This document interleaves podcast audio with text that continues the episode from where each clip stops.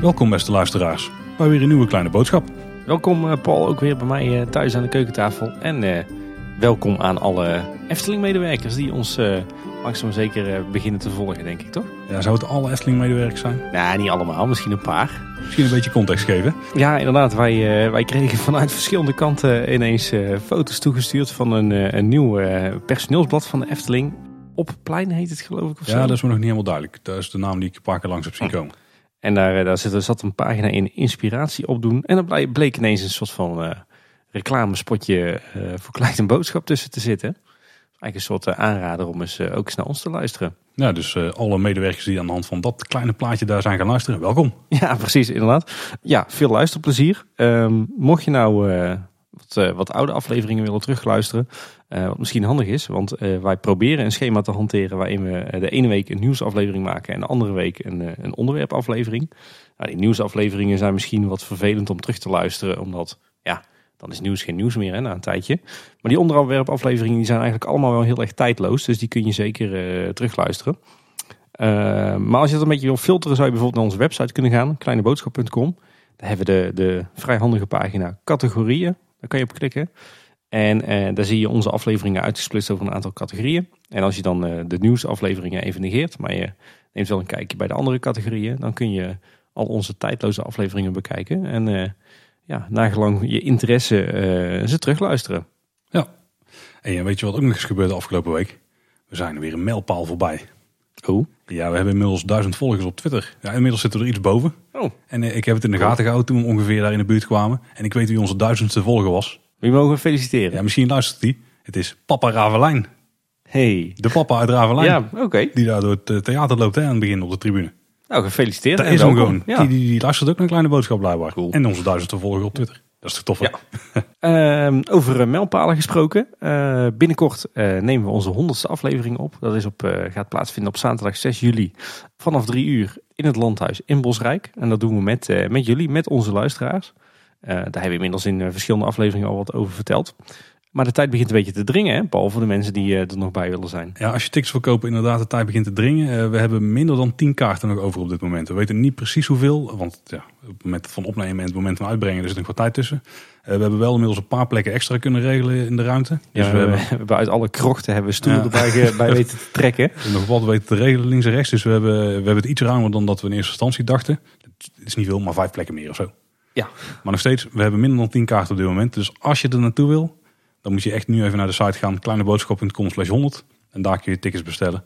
En dan eh, zien we je de zesde. Ja, inderdaad. En we zijn eh, ondertussen druk aan het puzzelen op het, eh, het programma. We zijn bezig met, met één of meerdere Eftelingse gasten. Eentje hebben we inmiddels vastgelegd. Ja, dat wordt En, een heel bijzonder stukje kleine boodschap. Dat wordt echt heel tof. Ik heb Ja. er echt heel veel zin in. Ja, inderdaad. Het klinkt me als muziek in de oren, Paul. Oh ja, dat wordt leuk. En als je tickets hebt gekocht, binnenkort krijg je een mailtje en daar staat even wat meer detailinformatie in. Ook waar je de auto kwijt kunt en ook eh, hoe laat je er exact moet zijn. Want we, dat iedereen er iets eerder is, zodat we echt om drie uur kunnen beginnen. Want wij zijn nogal lang van stof. Precies, Eh, dus we hebben onze tijd hard nodig. Ja, dus we hebben de tijd tot vijf uur zeker nodig. Tim, eh, je ziet er een beetje moe uit, joh. Ja, dat klopt eigenlijk wel, ja. Dat is een beetje een pittig weekje deze Ja? week. Ik ben, ben überhaupt blij dat ik mijn stem weer enigszins terug heb. Eh, de luisteraars zijn er ook blij mee. Anders werd het een hele monotone aflevering, denk ik, als alleen jij aan het woord was. Nee, het was een beetje een, eh, nou ja, ergens ook wel een feestweek voor mij. Sowieso afgelopen weekend eh, met Pinksteren eh, weer eens naar Pinkpop geweest.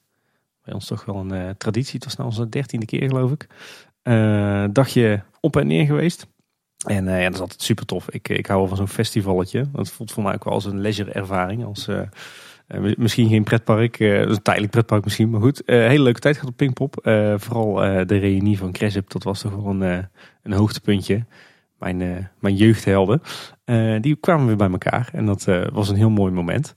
En grappig om dan te zien eh, dat je alle songteksten nog kent en eh, dat zij tien jaar ouder zijn geworden en, en wij dus ook. Dat was ook vrij confronterend. Was wel grappig trouwens. Na, na het concert van, van toen kwam ik zo waar een bekende van de show tegen. Die, die met mij liefde voor Efteling en liefde voor, voor deelde. En hebben we nog gezellig mee, eh mee staan ouwe hoeren, zo gezegd. nou, dan moet je wel weten wie het is als luisteraar. En de vaste luisteraar weet het dan. En daarnaast eh, voor mij eh, afgelopen week ook eh, de afronding van, van een heel groot project. De Fauna Passage in Goorlen. Ecoduct, hè? Ecoduct, ja, onder andere. En daar hadden we afgelopen week de officiële opening van door de commissaris der Koning. En ja, toch een project waar ik vier jaar bijna dagelijks mee bezig ben geweest. En wat uiteindelijk nu eh, klaar is. Dus eh, druk, druk in de weer geweest om die hele opening eh, in goede banen te leiden. En ja, dat hoofdstukje sluiten we af. Dus nu kun je weer als een klassieke ambtenaar gewoon lekker onder je bureau gaan lekker slapen. Ik zeg even niks, Paul. Hey, we hebben wat follow-up uit de vorige afleveringen. En deze die is eigenlijk te mooi om dit stukje Nederlandse cultuur niet helemaal uit te lichten. Of het is eigenlijk een soort Nederlandse en- Nederlands-Belgische- En, Belgische cultuur, hè, ja. Uit, uit die goede oude tijd dat Nederland en België nog één land waren. vroeger. Vru- Heel vroeger. Daar heeft eh, dit culinaire hoogstandje niet zo heel veel mee te maken. Maar daar komt die. We kregen een mail van Dennis Jansen. Beste mannen van Kleine Boodschap. Jullie hadden het over wat de juiste naam is voor de frituursnack frikandel. De verwarring hierom is overgewaaid vanuit België. In verschillende Vlaamse provincies zijn er andere namen voor dezelfde snack. Zoals frikandel, frikadel, curryworst en zelfs lange hamburger. Dat is wel een typisch Belgische, Belgische naam. De enige echte juiste naam is frikandel. Het is dus niet waar dat een Belgische bolvormige snack zou zijn die frikadel heet. Dat is namelijk een boulet of een boulet. Waar gaan we van Ik maken? denk een boulet. Een boulet, hè? Wat in Nederland gekend is als een gehaktbal. Ik leef nu zelf al acht jaar in Vlaanderen en heb daar ook mijn middelbare school afgemaakt. Geloof het of niet, maar tijdens de lessen Nederlands hebben we daar zelfs besproken in welke Vlaamse provincie welke naam gegeven wordt aan de frikandel. Kijk, dus eh, hoogstaande kwaliteit eh, onderwijs daar in België. Om het onderscheid tussen tussendialect en dialect te benadrukken. Het zou dus best kunnen dat men lokaal wel frikadel zegt tegen een gehaktbal, omdat de Vlaamse tussentaal en dialecten je kunnen blijven verbazen. Dat is in ieder geval niet de gangbare tussentaal. Ook in Vlaanderen wordt aangegeven dat frikandel de correcte benaming is. Kijk, weer heel wat geleerd aan het begin van deze Mooi, aflevering. Overigens de aanleiding hiervan was natuurlijk de frikandel speciaal pannenkoek in Pols Keuken. Die Ja. nog steeds eh, verkrijgbaar is. Heb jij hem al geproefd? Nee, Ik krijg hier wel honger van Paul op dit late tijdstip. Hebben ze hier ook een eh, snackbar die bezorgt in het, eh, de metropool die Kaatsheuvel genaamd is. Ah, ja, hier vlakbij zelfs. Ja? Die eh, doet aan thuisbezorging, ja. Het Friethuis. Oeh, oh ja, ja, ja. Overigens kende ik het fenomeen tussentaal ook nog niet. Nee, is, ook soort, even, even op Wikipedia. is een soort dialect. eh, Ja, het lijkt een soort ergens tussen dialect, eh, accent, eh, taal eh, ergens tussen te hangen. Hm. Hmm. Gaan we even uitzoeken. En eh, Tim, jij hebt echt in Kogel gewerkt, hè? Ja, ik, ik, ik heb geloof ik daar, toen we het over de heropening van Kogeloog eh, hadden, heb ik het eh, in een bijzin wel eens erover gehad. Dat ik eh, volgens mij nog in het laatste openingsjaar van Kogeloog daar zelf nog heb gewerkt als vakantiekracht. Eh, ik was er wel redelijk zeker van, maar hm, toch ook weer niet. Totdat Bram Elstak, onze tattoo-koning, eh, ineens met een YouTube-linkje eh, voorbij kwam op Twitter. Het blijkt dat er een of andere, of nou ja, een of andere, het Britse Efteling fan-account, eh AEGTTE, of AEGTTE moeten we dan misschien zeggen. Die eh, blijkt een YouTube-filmpje te hebben uit 2002. en dan zie je mij eh, popcorn inscheppen in Kogeloog. Ik moest wel even drie keer kijken, hoor. Maar ja, je bent een broekie, hè? Ja, precies. Nog, eh, nog in de Bordeaux-rode gilet. Ja. Ja, wil je dit schitterende stukje ook historie zien? Check even onze site, dan kun je bij de show notes een linkje vinden naar in de show notes. prachtige filmpje. Ja, Oh. dat moet wel, hè? Ik en mijn jonge jaren. Ja, anders had ik niet moeten doen met hem. Dat is waar. Scheelde een hoop kilo's en, en haar. En eh, Vooral dat. vooral kilo's. Ja. Ook Maar- confronterend. Ja, maar ook een eh, heel stuk levenservaring. Dat is waar. We kregen een berichtje van Onkruid. Volgens mij hadden we een discussie over toiletten. Dat hij er dus wel miste links en rechts in de Efteling. Vooral met de drukke daar.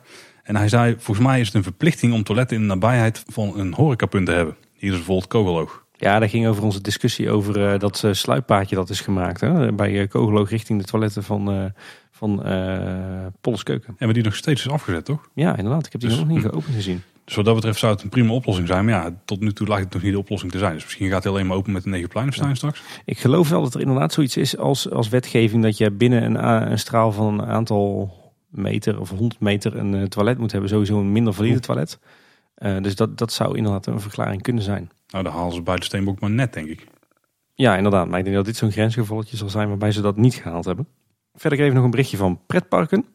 Eh, dat ging over eh, ons nieuwsitem over de, de cijfers van de TIE. Hè? Dus zeg maar de, de jaarlijkse wereldwijde cijfers van de bezoekerscijfers van de alle pretparken ter wereld. Ja, en volgens mij specifiek over de opmerking dat de bezoekerscijfers van Disneyland Parijs vroeger eh, samen werden genomen. Dus Ja. de beide parken totaal. En pretparken geeft aan dat dat een foutje van ons was. Want de TIE kijkt altijd per park. Maar als we het hebben over totaalbezoekers per resort, want dat is ook een tabelletje wat er altijd in hun rapporten zit, dan tellen ze de parken bij elkaar op. Maar in de, de ranglijst van Europese parken is het dus uh, inderdaad zo dat, uh, dat de parken die onderdeel uitmaken van een resort wel als apart worden gezien, als separaat. Ja. En we kregen een berichtje van Casper via Instagram. Hey kleine boodschap, ik heb net jullie podcast geluisterd. Die cd die laatst gekocht is, die is er al een tijdje. Ik had hem al een tijdje langer. Dat gaat dus over de Aquanura CD die je had gekocht. Ja, inderdaad. Die is er blijkbaar wel al eens een keer geweest. Maar die is toen lange tijd niet verkrijgbaar geweest. En die is nu dus weer uh, verkrijgbaar. Ja. En nog een berichtje van Casper. Dit vond ik wel een interessante.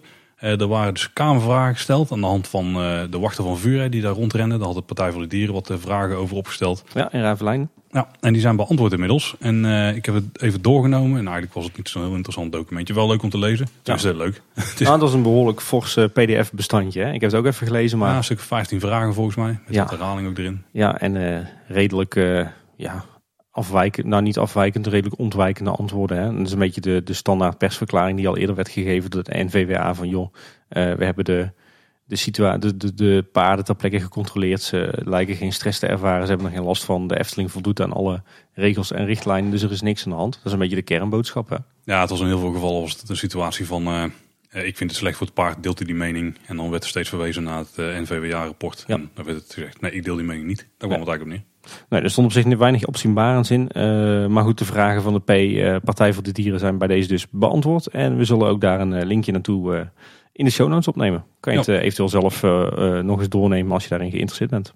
En dan gaan we de hoofdonderwerpen induiken. En dan hebben we een heel tof onderwerp in. Ja, inderdaad. Want Max en Moritz hebben we natuurlijk al regelmatig over gehad. We hadden de concept art een tijd geleden gekregen. Maar er is nu veel meer nieuws. Maar laten we nog even wachten. Want eigenlijk is er ook wel misschien iets gebeurd wat iets treuriger was bij Max Moritz. We moeten misschien niet zo enthousiast over zijn. Je, je leidt er wel heel erg uitgebreid in, Paul. Ja, het is een lichte rollercoaster hè, aan emoties. Ja, ja, ja jij doelt natuurlijk op de vergunningsaanvraag voor de tijdelijke bouwinrit aan de Eftelingse straat. Ja, dat is echt de highlight van de week. ja, precies. Nou, laten we eerst even beginnen aan de andere kant van het spectrum.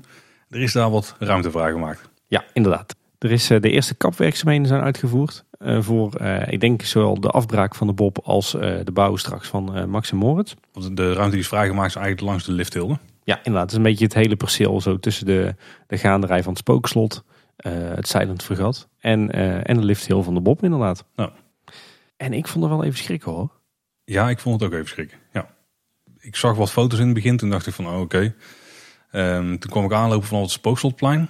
Nou, daar valt de impact daar is van, tenminste, ik zeg het spookslotplein, ik bedoel het pleintje bij de entree van het spookslot. Mm -hmm. En daar valt, het, uh, daar valt het nog wel mede invloed op dat plein. Je hebt dan één hoekje, zeg maar, wat, uh, want het komt wel echt helemaal tot daar. Ja. Uh, maar daar hebben ze net een paar bomen nog laten staan voor het pleintje. Dus de zon blijft daar redelijk weg, zeg maar. Dus een beetje die, die donkere, onheilspellende sfeer die daar af en toe hangt, die hangt er nog steeds. Maar ja, je hebt er wel op bepaalde momenten van de dag een beetje een lichtpunt in de hoek.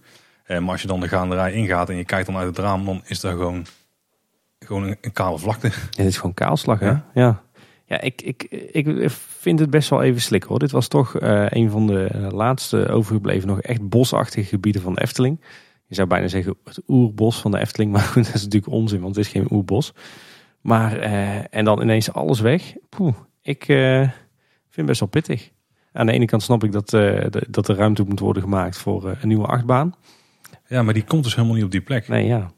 Dus de, als, als ik het nu moet inschatten, komt het niet op die plek. Want de plek die ze nu hebben vrijgemaakt, is eigenlijk een beetje de plek waar als je de concept art pakt, het, het pad zeg maar, aan de rechterkant van, um, van de Bob, ja, van Maximus dan dadelijk komt met het nieuwe pleintje. Ja. Want het komt een beetje uit op de kop van uh, de wachtrij. Want de, als je de wachtrij nu in gaat, dan heb je die, uh, ja, de uitstapje naar rechts, zeg maar. Maar ja. die is meestal op de rustige momenten zit dicht. En dan bij drukkere, dan ga je er doorheen. Dan, dan ga je er één keer in en kom je weer terug. Uh, en daar komt volgens mij straks de entree. Aan die kant. Mm -hmm. Daar komt een pleintje aan te liggen met een fonteintje volgens mij, of met een standbeeld in ieder geval. En vanuit daar kun je de baan een beetje gaan uh, bekijken. Is denk ik het idee. Ja. En dan komt het pad, ja, dat is ook niet meer duidelijk waar die uitkomt. Want als je dus nu kijkt hoe het is gekapt, zou het wel eens kunnen zijn dat die aan de, uh, ja, de ingang van Fabula dadelijk en van het spookslot uitkomt.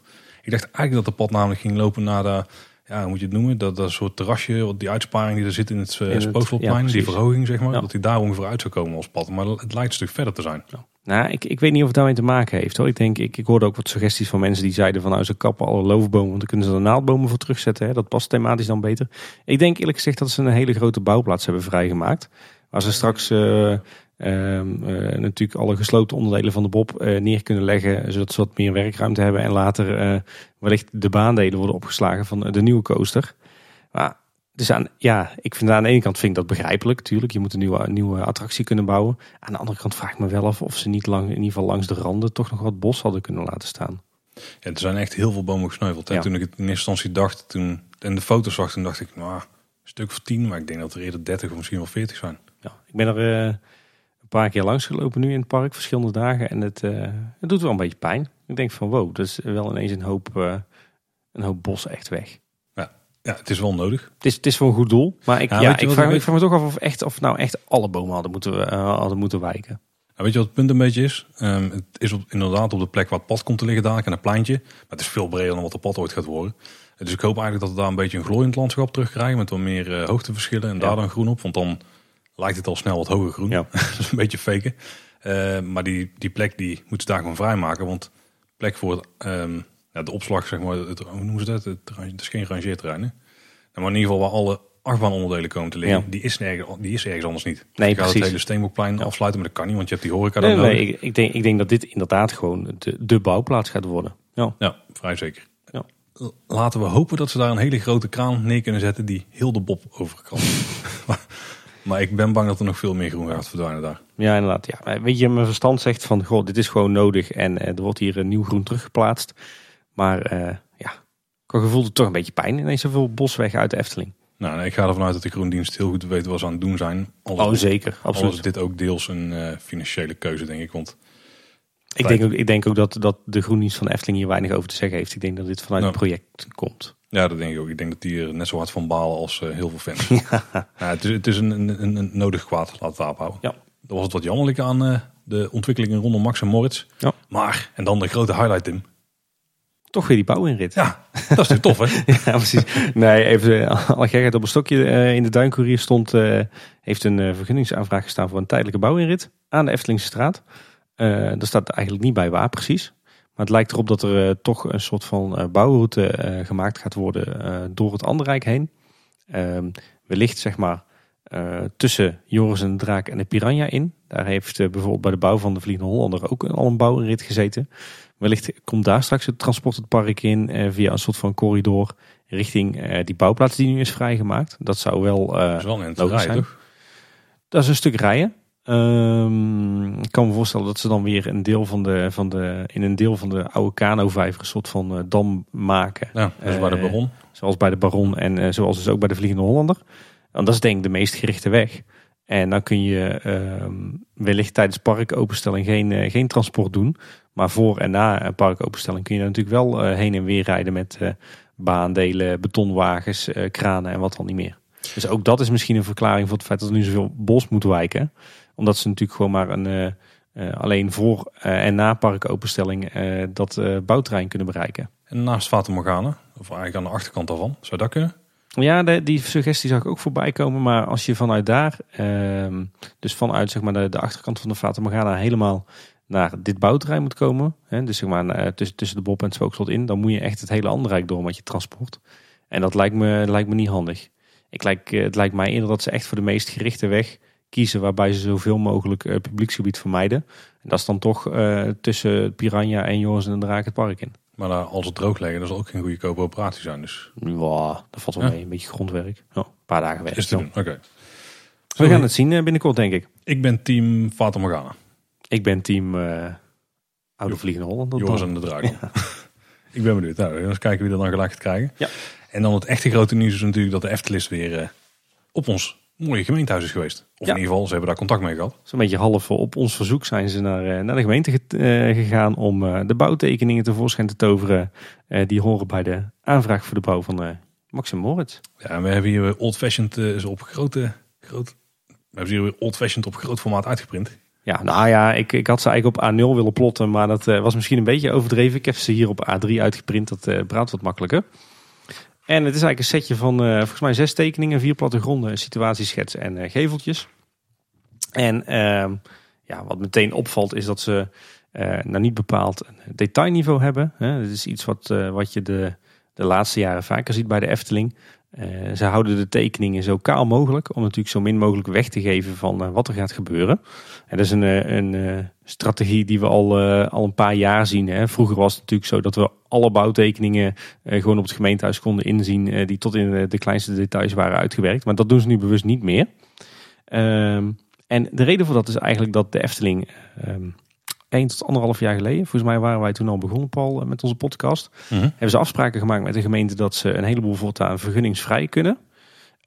En dat ze alleen nog maar vergunningen aan hoeven te vragen voor publieksgebouwen. Dus gebouwen waar publiek in, in terecht komt. En dan met name voor zaken die consequenties hebben voor zeg maar de constructieve zaken en de brandveiligheid.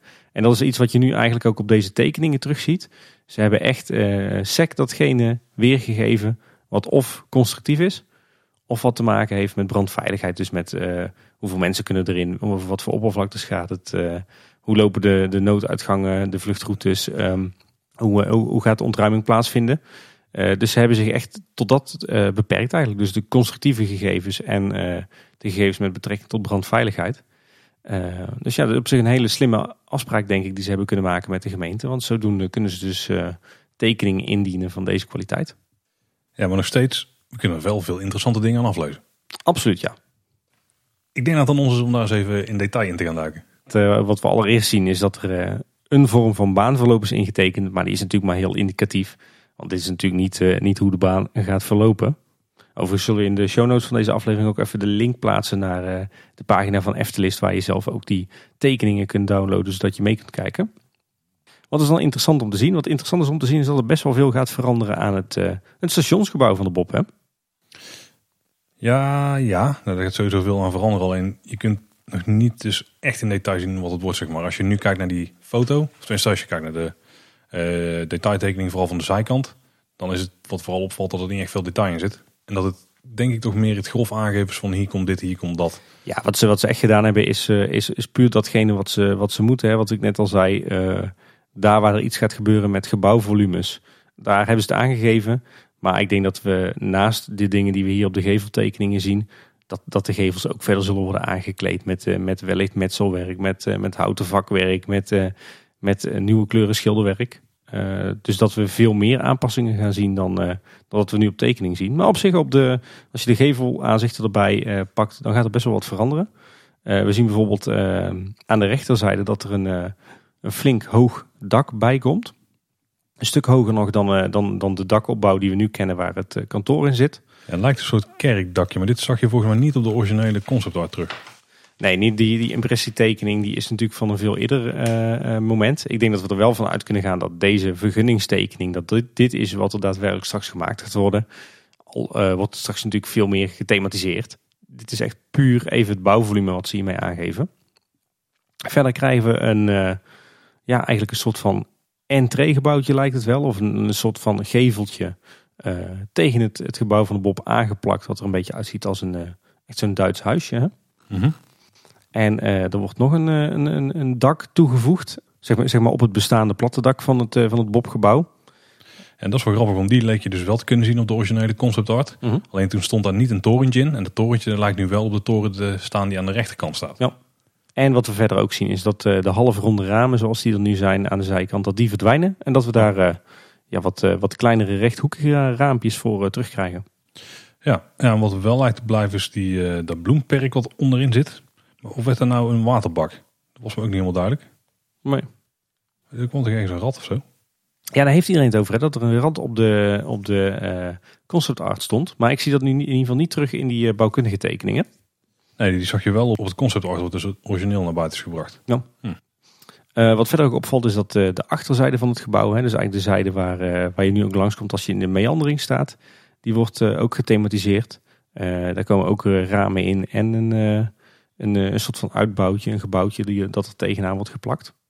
Wat mij opvalt als je de tekening van de bovenkant bekijkt, is dat je de oude wachtrij daar eigenlijk volledig nog op ziet staan. En dan bedoel ik vooral het overdekte stuk. Want mhm. aan het eind daarvan lijkt er wel te gaan veranderen. Ja. Um, dus die komt nu niet meer binnen door de plek waar je eerst naar binnen kwam. Dat kon je in de concept art ook al zien, de originele.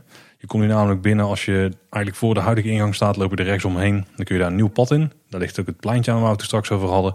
En daar ligt dan de entree aan. En daarbij loop je eigenlijk aan het, wat nu nog het rechteruitsteeksel van de wachtrij is. Dan loop je daar op de kopse kant in.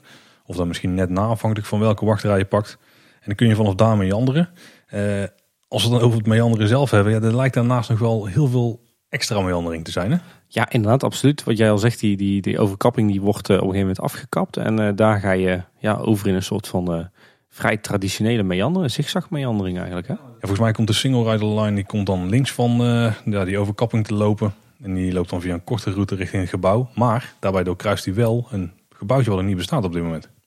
Dat lijkt een soort klein gebouw ingetekend te zijn. Tenminste, ik ga ervan uit dat het een gebouw is. Een beetje een L-vorm.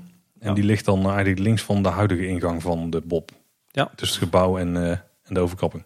Of een soort overkapping en waar, uh, waar de baan uh, de meandering oversteekt. Ja, voor de veiligheid misschien. Ja, dat is wel een goede. Ja, ja. ja, wat we verder zien is dat als we de plattegrond van het gebouw bijpakken op zeg maar eerste verdiepingsniveau. Dat is waar je straks als bezoeker komt te staan. Ah, dat is een hele interessante. Dat is een hele interessante inderdaad. Want dan, dan zien we dus hoe het stationsgebouw eruit komt te zien. Zoals de moet inschatten aan de hand van deze tekening. Wordt volgens mij echt een gigantisch station.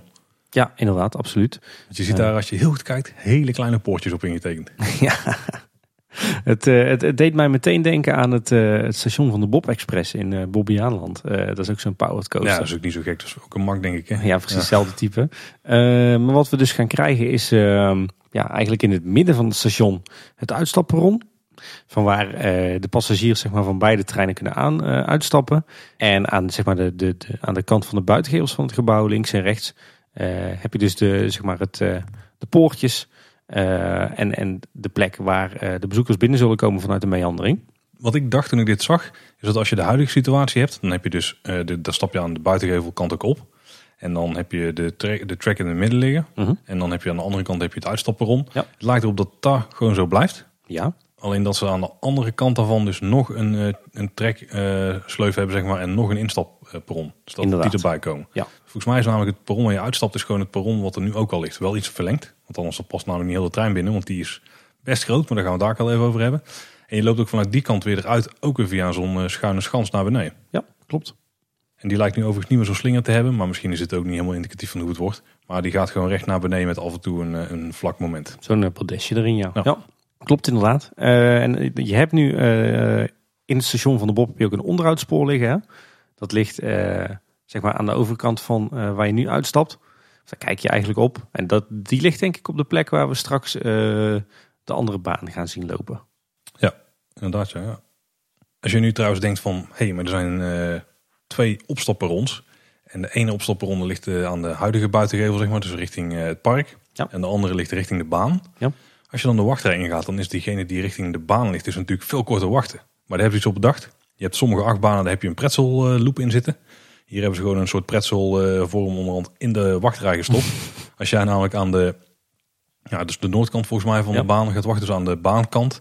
Dan uh, moet je een paar extra slingertjes uh, afleggen, waardoor je uiteindelijk volgens mij net zo lang aan het wachten bent als dat je de andere kant op zou gegaan zijn. Want de wachtrij die splitst op een gegeven moment. Dus er lijkt ook een soort huisje bij te zitten of zo. Of iets wat, wat donkerder is op de tekening. Ik weet niet precies wat het is. En daar kun je volgens mij kiezen voor, ik ga de, ja, de linker of de rechterbaan, of de blauwe en de groene, of net wat dan de kleurstelling gaat worden. Dat was in ieder geval de concept art. Klopt. En uh, dan loop je ongeveer nog dezelfde afstand. Het lijkt nog steeds wel als ik dit moet inschatten dat de kant die aan de parkgevel uh, ligt iets verder moet lopen. Zodat je nog iets langer moet wachten. Maar scheelt niet veel denk ik. Nee. Wat ook mooi te zien is op de tekening van, uh, op de plattegrondtekeningen is dat de gevel aan de parkzijde die, die blijft gewoon gehandhaafd. Hè. Er wordt wel een deel uitgebroken om er een zeg maar een nieuw geveltje tegenaan te zetten. Maar die blijft verder als bestaand. En je ziet dat de gevel aan de zijde van de meandering, dat die er volledig nieuw tegenaan wordt geplakt. Dus daar gaat het station uitgebouwd worden. En die wordt zo te zien uitgevoerd als een soort van houtskeletbouw. En de reden dat bijvoorbeeld dat, dat, dat hoge huisje wordt toegevoegd aan het gebouw, aan de rechterzijde op de tekening, is dat je natuurlijk ook straks extra toegangen en nooduitgangen nodig hebt. dus je, hebt, je gaat daar ook een soort van, uh, ja, moet ik het zeggen, extra vluchtroute krijgen. En ja, ja. dat is ook een van de redenen waarom je daar dat huisje natuurlijk nodig hebt. Dus het trappenhuisje naar beneden. Ja. Oh, ja. ja. Als we dan dus nog even teruggaan naar het station. En we hebben het over die poortjes gehad net. Ja. Hoeveel poortjes stellen we, Tim? Per, per kant? Per kant zijn er 19, hè? Dan is het veruit de langste trein in heel de Efteling. Behalve de stoomtrein. Dat is wat zeker is. Misschien nog langer trouwens. Ja. is echt 19 Porsches. Dus 19 keer 2 mensen. Er kunnen dadelijk 38 mensen per voertuig mee. Dus er zijn 9 karretjes waar vier personen in zitten. Dan heb je voorop nog de, ja, de locomotief zeg maar, bij, Mhm. bij veel van die powered coasters. Het lijkt nu een soort van kipachtig hoofd of zo op de voorkant te komen.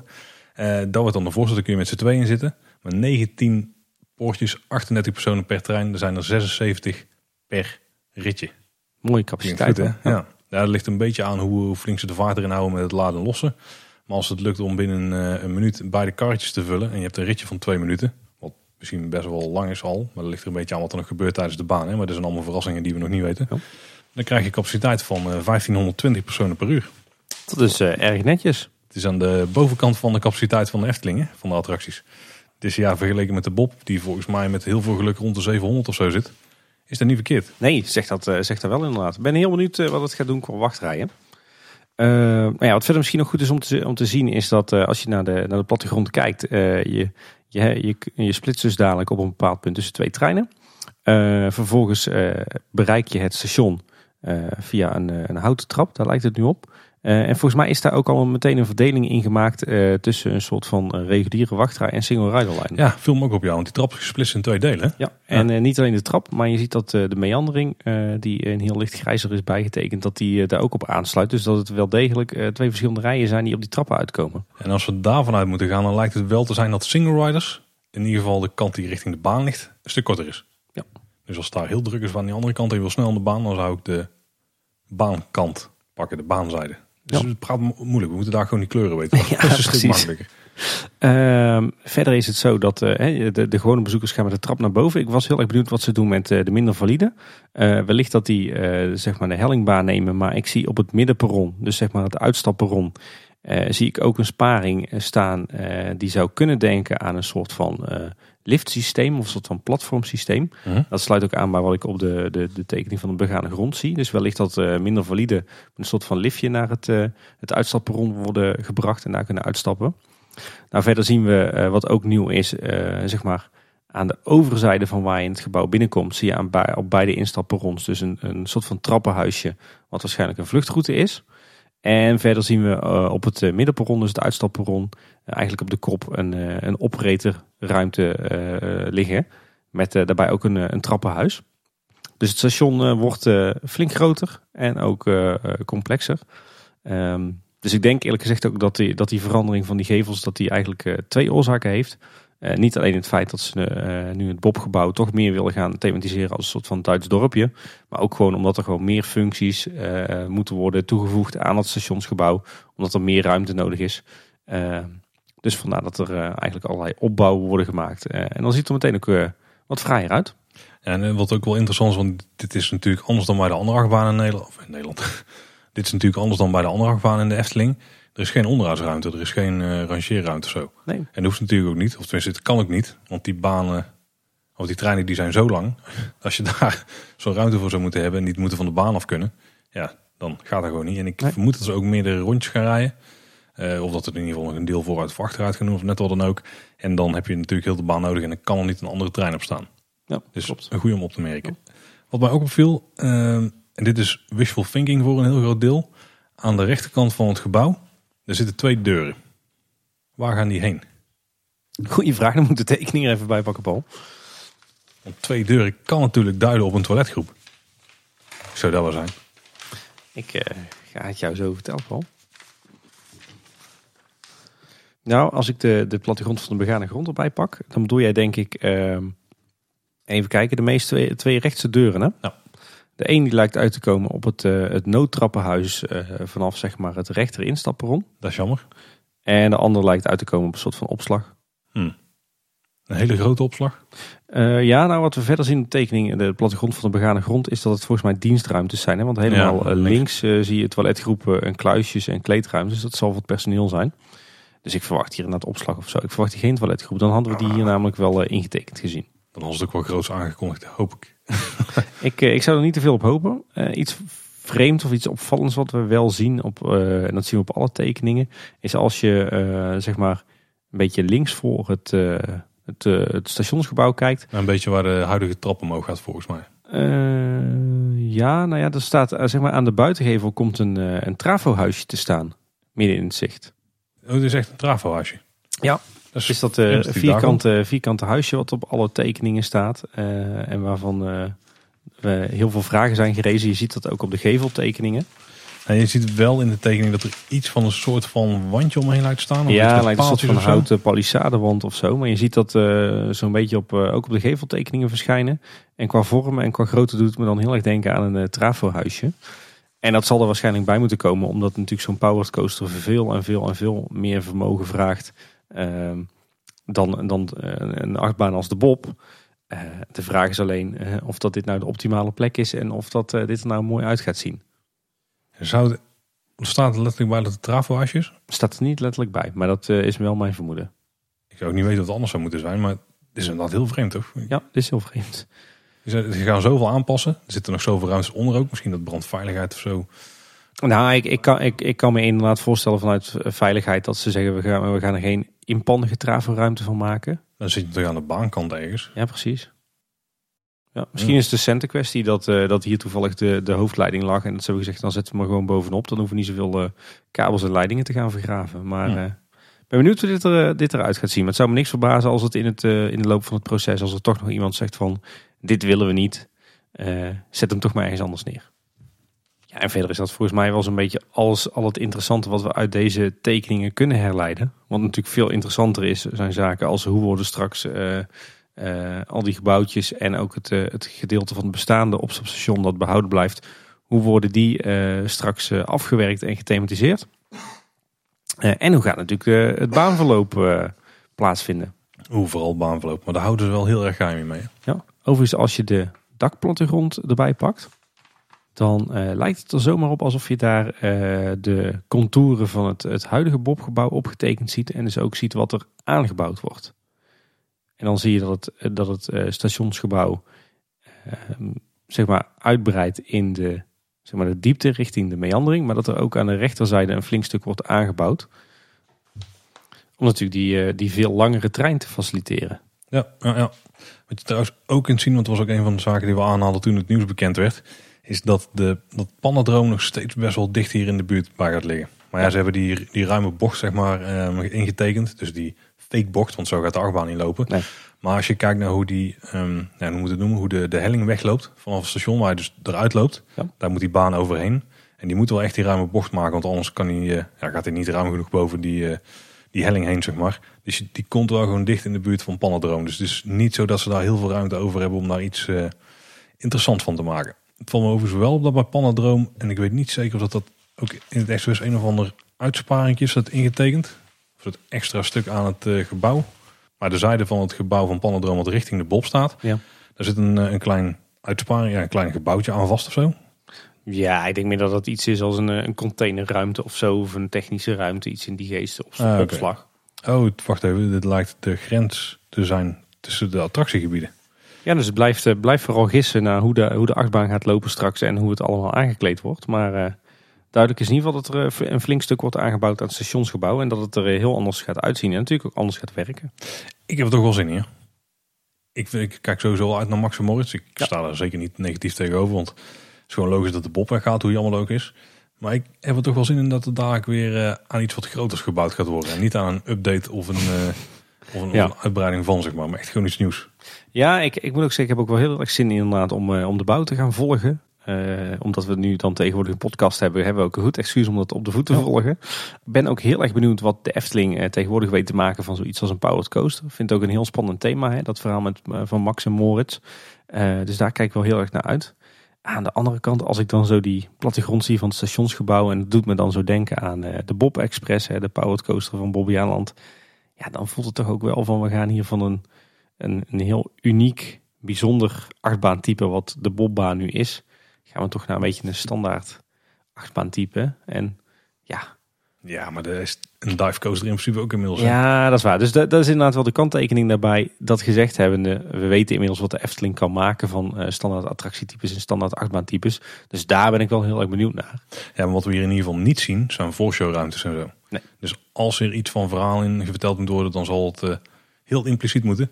En dan zal het vooral door de omgeving moeten komen, aankleding van het station en misschien dingen die langs de baan gebeuren. Want daar Dat, weten we denk- dus dat helemaal denk ik. Ik denk dat, eh, en dat blijkt wel een beetje uit de impressietekening hè, die we, die we een heel, een hele tijd terug hebben gezien. Dat er met name eh, eh, wellicht wat bouwseltjes langs de baan en het, een beetje het meanderinggebied verschijnen. Wellicht wat animatronics, Paul. van. Ja, dat zou weet. mooi zijn hè, goud. Het thema muziek. ik denk dat ze het zo impliciet inderdaad gaan vertellen. Wat we trouwens net niet hebben aangehaald, maar toen we het over station hadden, toen had ik het erover dat dus het voorste treintje dat hij maar één poortje heeft. En als je dan naar de tekening gaat kijken, dan kun je dus ook zien dat de treinen inderdaad de andere kant op starten. Of in ieder geval andersom op de baan staan. Dus bij de ene trein, volgens mij bij de trein in het noorden, dus de eh, baankant zeg maar, die gaat naar links het station uit. En de kant aan het park, die gaat rechts het station uit. Dus de richting die de Bob nu zelf ook uitgaat. En die kun je daar dus eh, best wel goed aan zien. Nou, dus eh binnenkort vast meer Max en Moritz nieuws. Ja, precies. We leggen de tekening weer terzijde, Paul. Ja, ze gaan in ieder geval het bouwterrein klaarmaken. Want waarom zouden ze die kap anders nu doen? Ik verwacht inderdaad dat ze op korte termijn eh, het bouwterrein gaan klaarmaken. Ja, klopt. Ik denk dat we inderdaad vrij snel eh, eh, de route voor het bouwverkeer gemaakt gaan zien worden. Die bouwinrit. En, en dat we dan hier al een ketenpark gaan zien. En eh, wellicht ook al wel de eerste werkzaamheden voor eh, nieuwe, nieuwe voeters en dergelijke. Ja, ze zullen de de grond nog even gaan bewerken. Want de Ja. bomen zijn nu weggehaald, maar al die wortels zitten nog Ja, ja. Oh. Spannend. Ja, zeker. Maar eh, ja, op zich ook wel logisch. Want we weten natuurlijk dat de Bob in september al dicht gaat. En het is september voor je er erg in hebt. Nou, Met de zomer zo voor de deur. de laatste negen pleinensteinen is er al sneller dan dat je had verwacht. ja, inderdaad. ik, ik dacht, ik zit in een draaiboek kijken. Ik dacht dat we onze luisteraars hier niet meer mee gingen vermoeien. Ja, Maar maar, dat is toch gaan we toch nog één keer doen? Ja, toch weer. De verlegde horst. Je kunt het skippen hè, als je een beetje, een beetje podcast hebt. nee, die is, eh, we hebben het de vorige keer over die fietstunnel gehad. En eh, die fietstunnel is natuurlijk daar neergelegd zodat het verkeer wat over de Europalaan gaat minder last heeft van het traag verkeer wat oversteken moet. eh, wat de Europalaan over moet. En wat nu nog via stoplichten ging. En inmiddels kun je er niet meer de weg oversteken. Nee, want onze, een aantal van onze luisteraars die hadden zo hun twijfels erbij. En die zeiden van ja, eh, voetgangers vanaf de bushalte en fietsers die moeten nu zo ver om door die nieuwe fietstunnel. Dat gaat niet werken. Die mensen die gaan allemaal nog de Europalaan gewoon oversteken op de oude manier. Eh, maar dat hebben ze wel goed aangepakt, want dat gaat je never nooit niet meer lukken. Nou, op dit moment kan het nog wel. Maar dan ben je, heb je wel door dat je iets aan het doen bent echt Ja, precies. Maar ze hebben het op zich wel goed aangepakt, want, eh, want eigenlijk die hele, eigenlijk op de voormalige plek van die oversteekplaats hebben ze heel veel groen aangeplant, maar ook hekjes gezet. Dus eh, je moet van goede huizen komen, wil je op de oude manier oversteken. De, de verkeerslichten zijn trouwens ook eh, weggehaald die daar stonden. Ja, er is helemaal niks meer wat je eraan herinnert dat daar ooit een oversteekplek was. Nou, het fietspad nog ligt aan de kant eh, van de Efteling. Ja, precies. En donder, dat was dus op dinsdagavond 4 juni. Vanaf 8 uur kon je er dus niet meer overheen. En toen hebben ze echt volgens mij de dag erna is het al gefixt. Ja. Donderdagmiddag 6 juni, toen was de officiële opening van de fietstunnel. Volgens mij was, de, was er toen een actietje dat de eerste 100 mensen die door die tunnel heen gingen, op dat moment, want ik denk Ja. dat ik ook al een van de eerste 100 was, maar dat was dan een paar dagen eerder, eh, die kregen een ijsje aangeboden. Ja. Dus eh Bruinings, ik wil mijn ijsje. En eh, ja, wat me, er viel me wel één ding heel erg op. Waar was Roodkapje? Ja, die trekt ze overal uit de kast, maar die mocht vandaag niet opkomen Nee, dragen. of in ieder geval, die mocht 6 juni niet opkomen draven. Hm. Opvallend. Nou, dit was ook niet echt een Efteling ding natuurlijk, maar ze waren er wel bij hè. Ja. Want eh, volgens mij was ons Fons een van de eerste Ons die door de Fons, die, tunnel eh, die zat erbij, ja. Die heeft wel een ijsje. Tjo, jongen, jongen. Ja, er is op dit moment, eh, er was volgens mij ook een vraag die we kregen van een luisteraar, van brandt er nu licht in die tunnel of zitten daar lichten in? Nou, er zitten dus wel bakken in voor de lampen, maar volgens mij is er nog niet definitief wat de verlichting moet zijn in die tunnel, toch? Nee, we weten uit de plannen dat de definitieve verlichting, dat dat LED-verlichting gaat zijn die vanaf onderen Ja. op de tunnelelementen schijnt. Hè. Dus die, die zit zeg maar in de betonnen randelementen waar de, de golfplaat de tunnel op staat. En, en die, die LED's die gaan zeg maar die golfplaten eh, aanlichten, waardoor je een heel mooi effect krijgt. Eh, of heel futuristisch misschien wel. Ik ben ook heel benieuwd wat ze daar met kleur gaan doen. Maar goed, dat werkt nog niet, dus momenteel hangt er nog eh, een noodverlichting. Ja, zoals we net al zeiden, er was wat twijfel of dit gaat werken. Zeg maar, of dat mensen ook echt die route gaan nemen. Ik moet zeggen, toen ik er doorheen fietste, dacht ik van, weet je wat we gaan doen? We gaan een lekker een drankje doen bij het Efteling Hotel. Maar dan sta je eigenlijk voor de entree als je die tunnel heen komt.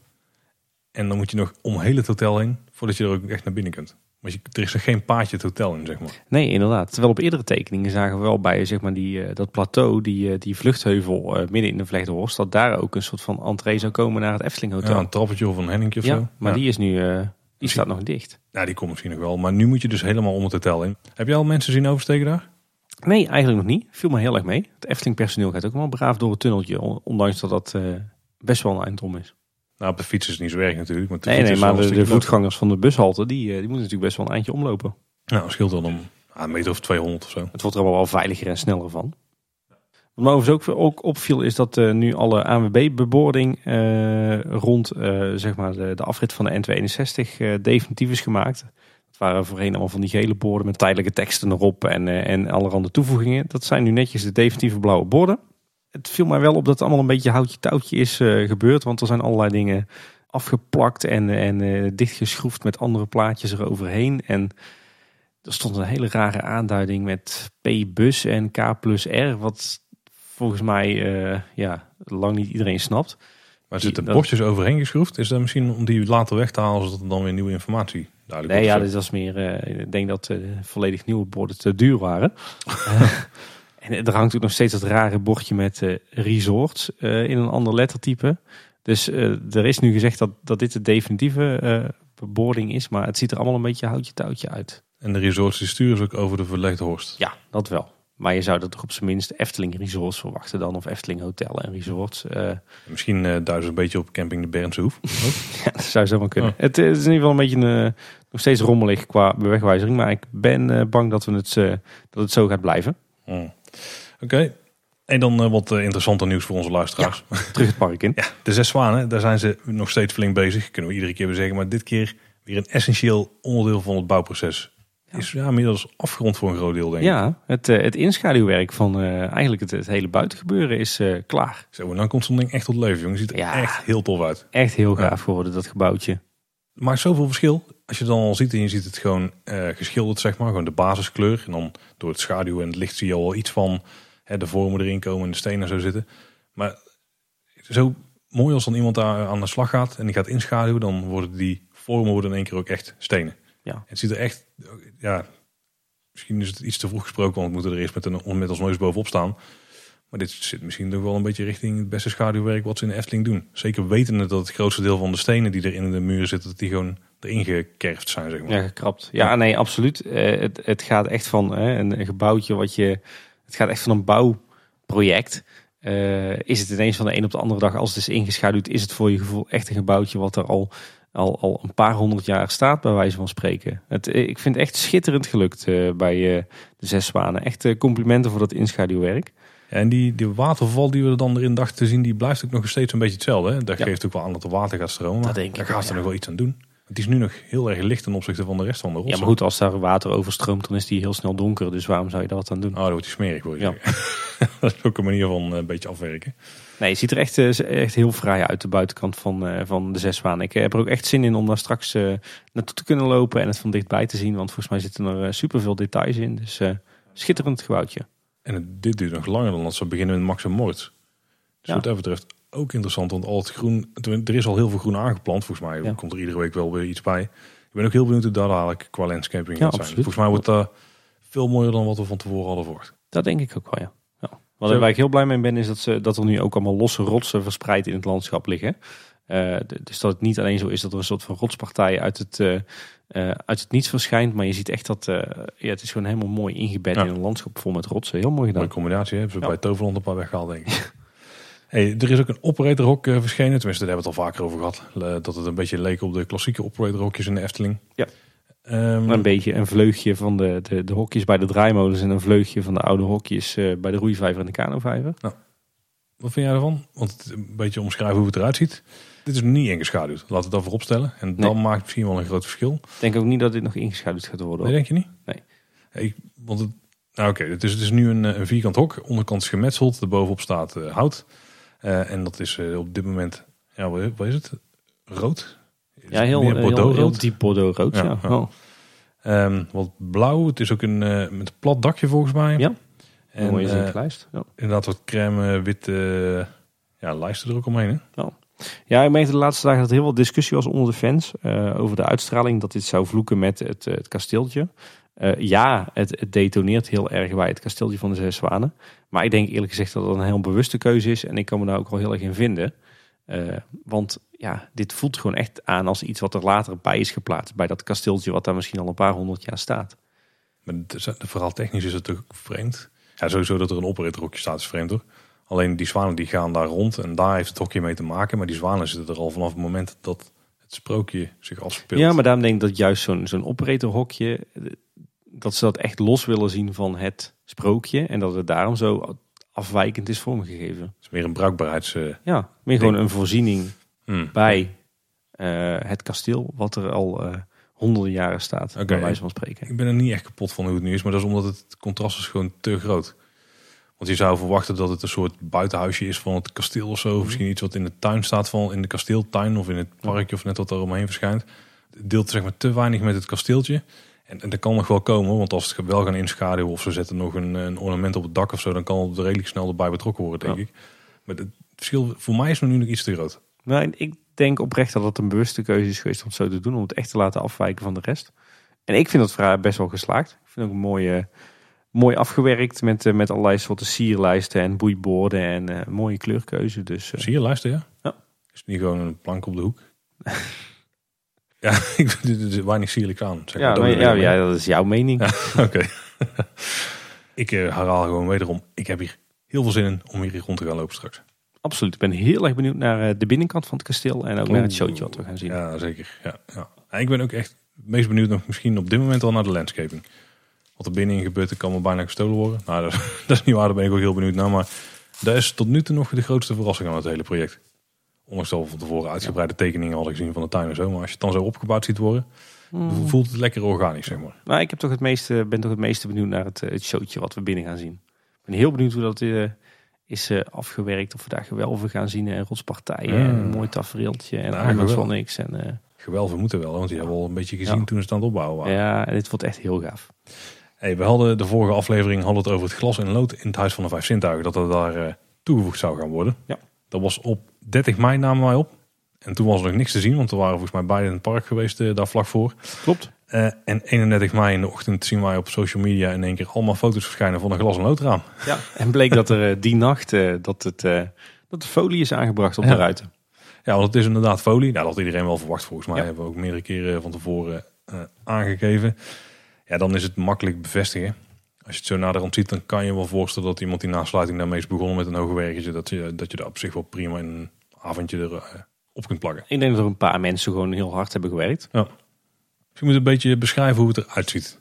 Als je binnenkomt, eh, s ochtends, dan staat de zon die staat erachter. Het heeft een beetje schuin erachter, dus die komt er dan redelijk doorheen. Dus het licht komt echt dan van buiten daar doorheen. En dan eh, zie je een redelijk kleurrijke afbeelding. Dus de grote vlak waar bijvoorbeeld de lucht zit, die is opgedeeld in ruitjes. Dus, dan, dus echt ruitvormig. En, Een soort wiebertjes. ja, een soort wiebeltjes inderdaad, ja. Met de duidelijke lijnen ertussen. En die lijnen lopen dan over in de figuren die daar eh, zitten. Eh, meestal niet in zo'n eh wiebeltjesvorm, maar gewoon de vorm die de, die de figuren hebben. Bijvoorbeeld sprookjesboom, symbolica.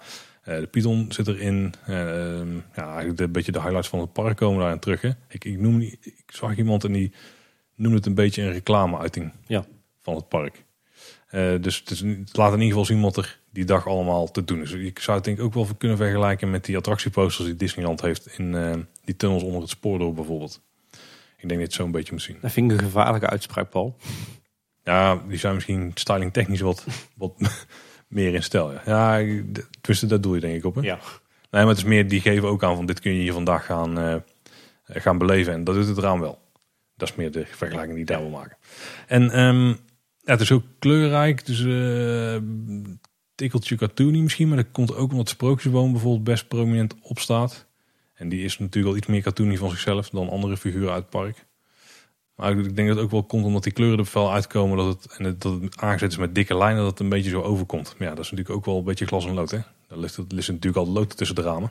Vandaar de naam. Voordat we bespreken wat wij ervan vinden. We hadden de vraag ook aan jullie gesteld. Ehm, wat is jouw mening over het glas en lood?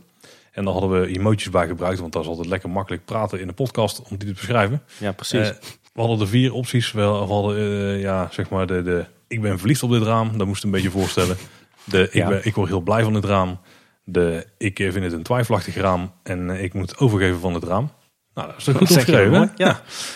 Waarbij eigenlijk dat ook de volgorde was van populair naar minst populaire optie. En dat is van de 328 stemmers. Had 47% die had het eh, verliefde gezichtje gekozen. Ja. Dus dat is al bijna de helft. Ja. 34% die was er blij mee. 14% die eh, vond het twijfelachtig. En 5% die moest ervan overgeven. Eh, ja, er is toch een heel erg positieve reactie. Ja, spouwen noemen we dat hier. Hè? Ja, spouwen. Ja. Ik, ik moet toch zeggen dat de mensen die om mij heen stonden, dus niet alleen degenen die erbij waren de eerste keer dat ik het zag, maar ook gewoon de mensen die daar als dagjesbezoeker waren, die waren best wel onder indruk. Ja. Die kwamen binnenlopen en dan was het echt van wow. En dan moet, ik moet zeggen, dat was ook mijn eerste indruk. Ik kwam daar, uh, ja, ik kwam er aanlopen en ik, en ik, was even vergeten dat hij er was. Het was niet dat ik naar uitkeek of zo, dus ik liep er binnen en in één keer zag ik die uh, kleurenexplosie op me Ja. afkomen. dacht ik van, oh, oh, oké. Dus het, was het is best indruk- indrukwekkend. Het is misschien Ja. wel de beste manier om te omschrijven. Ik denk dat daarom heel veel mensen ook overweldigend reageren. Ik denk wel dat het wat misplaatst is in het Huis van de Vijf Zintuigen. Ehm, maar ja, ondanks dat toch licht, nou, je toch licht naar het positieve. Ondanks dat het niet helemaal geplaatst is. Het is wel een goede binnenkomer en de meeste mensen zijn er wel van onder de indruk. Maar ja, het is misschien niet de beste plek om dit te doen. Ja. ja, ik moet zeggen, ik, heb, eh, ik, ik rink een beetje op twee gedachten. Ehm, ik, vind, ik vind op zich een heel goed initiatief dat ze, dat ze op deze manier eh, de Efteling een eerbetoon brengt aan, eh, aan al die mensen die, die keihard werken voor het bedrijf en, en hun gezinnen. Die daar ook natuurlijk gewoon in, in meegaan in die, ja, af en toe denk ik, periodes van ontzettend hard werken. Daar ben ik het absoluut mee eens trouwens. Het sentiment erachter is echt eh, heel, heel erg prima. Ja. Ik ben het met jou eens, Paul, dat als je op het moment dat je binnenkomt nu in het Huis van de Vijf Zintuigen, dan, eh, dan is hij best wel overweldigend. Ik, ik vond dankzij het kleurgebruik en eh, wat toch heel erg refereert aan glas in lood, had ik een beetje het gevoel alsof ik in een soort van kathedraal binnenstapte of zo.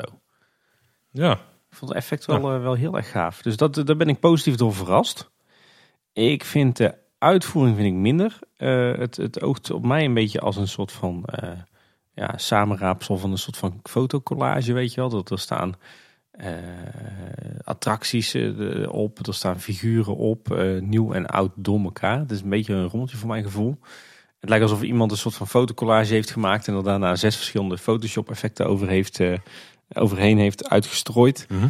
Eh, en daarna inderdaad de dunne en dikke lijnen heeft getrokken om het eh, op glas en lood te laten lijken. Wat ja, volgens mij eigenlijk niet, niet per se nodig was of zo. Eh, dus ik vind de uitvoering vind ik een beetje, beetje jammerlijk. Ehm, maar op zich het effect en de gedachte erachter vind ik wel heel tof.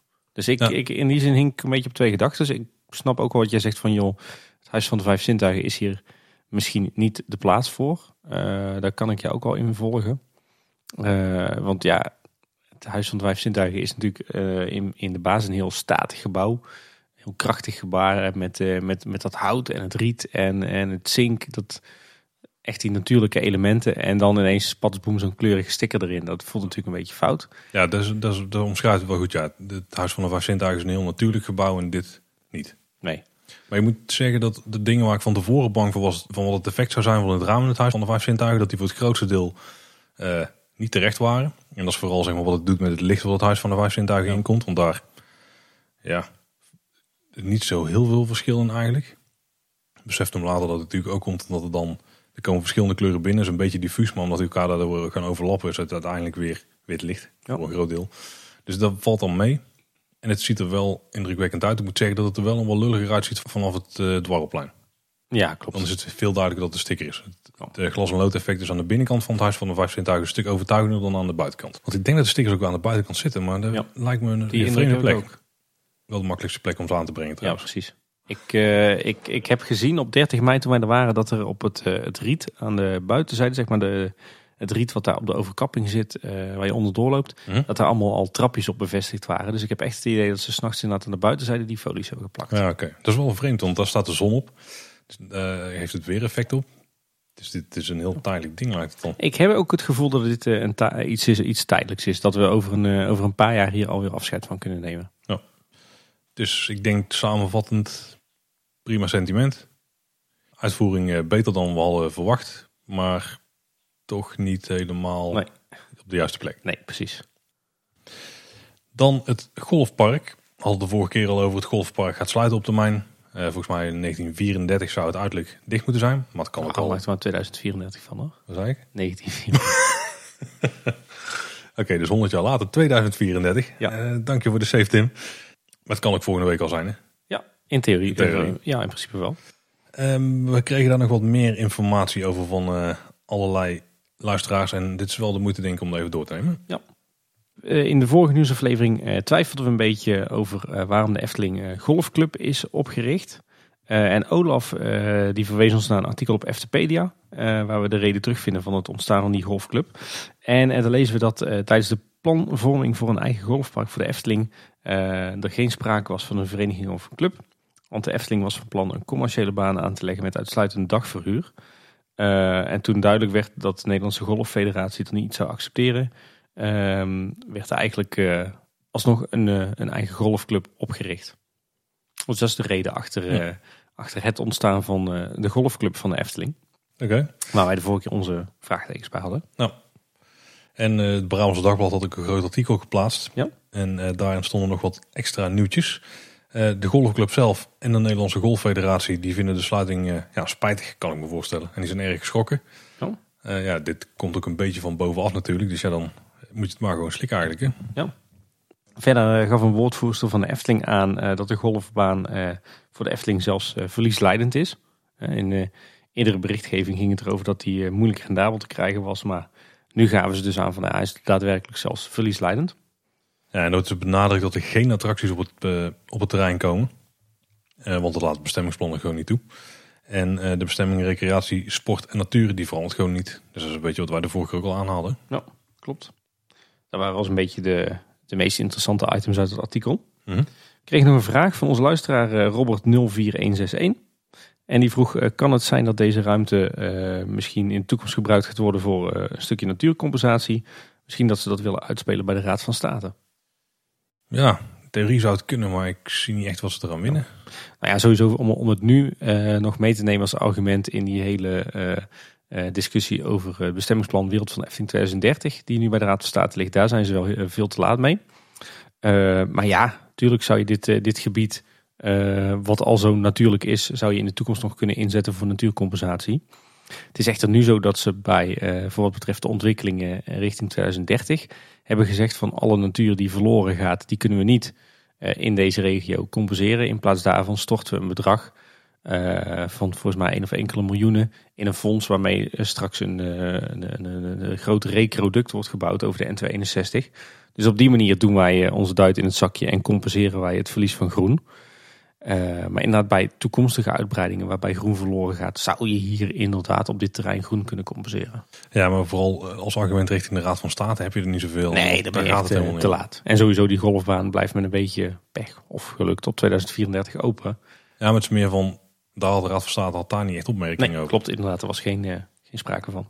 Uh, verder kregen we nog een mail van uh, Milena, of Mylina, uit uh, een van onze luisteraars nee, uit nee, Engeland. Milena. Milena. Ja, want we hadden het horen gekregen dat we het goed uitspraken. Oh, gelukkig. en ze zegt, ik vraag me af of er in, in, de plaats van het golfcomplex een centerpark gebouwd zou kunnen worden.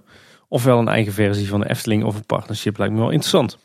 Dan heb je activiteiten die geregeld kunnen worden in de natuur en een zwemcomplex. Dus sport en natuur. Ja, op dit moment niet.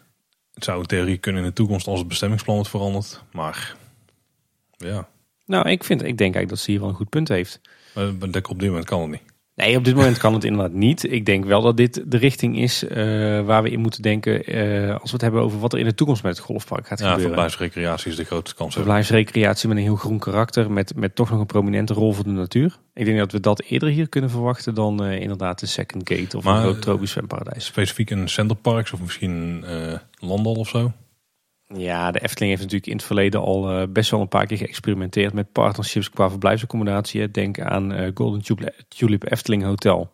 Wat op zich nog wel volgens mij redelijk liep, maar uh, waar de Efteling ook niet echt wijzer van werd. Maar, maar zeker het debakel met Roompot, hè, als het gaat om een droomrijk wat er eerst zou komen. Ik denk niet dat de Efteling nog snel zou gaan partneren met, met zo'n grote speler. Ik denk eerlijk gezegd dat ze zelf nu voldoende kennis en ervaring in huis hebben om dat zelf te doen. Maar, maar een beetje inderdaad zo'n uh, vakantiepark met een, uh, zeg maar een hele groene, natuurlijke, ecologische uitstraling. Zoals bijvoorbeeld uh, het Village Natuur nu bij Disneyland Parijs. Maar eigenlijk ook het Loonse Land van de Efteling zelf. Ik denk dat ja. dat een beetje is wat we, wat we hier in de toekomst zouden kunnen zien verrijzen. Ja, qua groen vind ik Bosrijk zelf wel interessanter, omdat ja. wel meer de bomen zijn en de schaduwrijke plekjes ja. natuurlijk. Ik denk dat je die kant wel op moet gaan denken, ja. Oh. Dan Carnaval Festival. Ja. Er zijn toch nog wel zaken opgevallen die ons eerder nog niet waren opgevallen. Of misschien wel later zijn toegevoegd. Kan natuurlijk ook ja, prima. Klopt. Eh, in de Alaska-scène daar zijn geluidseffecten van suizende wind toegevoegd. Dat was me bij de opening niet opgevallen, dus ik Nee. denk dat dit later is toegevoegd. Het is later toegevoegd, ja. Want tijdens mijn eerste ritjes heb ik het niet gehoord. En nu hoorde ik het laatst ineens heel, eh, heel duidelijk. Dus dat is volgens mij een nieuwe toevoeging nog. Ja, wat ook opvalt is dat, eh, de, dat heel veel mensen in één keer de fanfare-effecten gaan plaatsen. Die op Ja. alle plekken plaatsvinden. Eh, ik heb zelf inmiddels ook stilgestaan in Nederland. Daar hebben ze ook lampen op die eh, grote ja, koren, eh, op de grote koren, Cor en Aren. korenaren. Oké, prima. Dankjewel Tim. Eh, geplaatst en die gaan dan van kleur veranderen. Die zijn standaard volgens mij wit, maar die worden dan alle kleuren gewoon. En die lopen een beetje als een looplicht rond.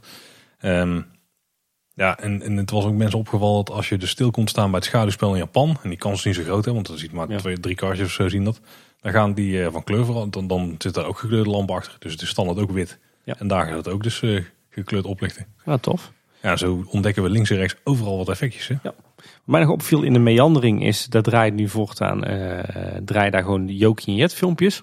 Hartstikke leuk. Eh, alleen daar hebben ze eh, een soort korte reclamefilmpjes tussen gestopt van de Efteling.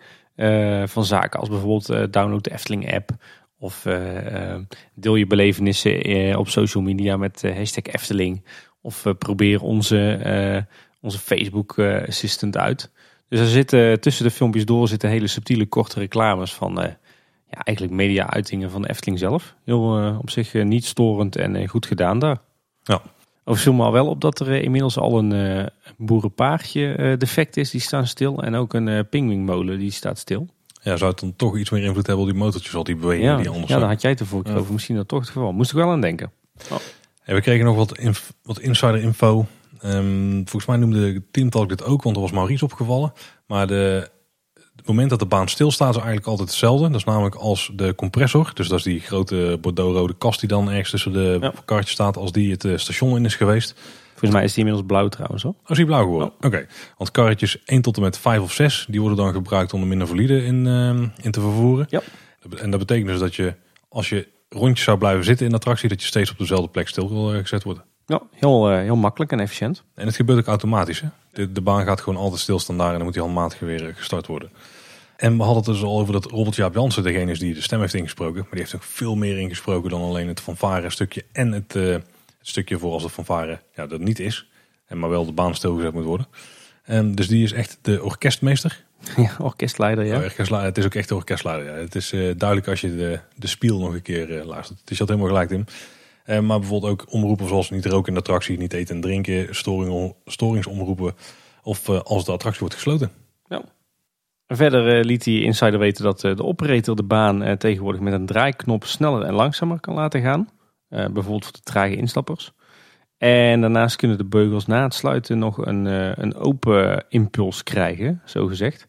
Voor het geval dat er mensen klem komen te zitten tussen de beugels. Ja, en wat er dus met die compressor gebeurt die in de baan staat, daarmee worden de beugels eigenlijk dichtgehouden. Dus het is gewoon een systeem wat op druk staat. Dat betekent dus ook dat als de elektriciteit wegvalt, de compressor valt uit, dan gaan de beugels open.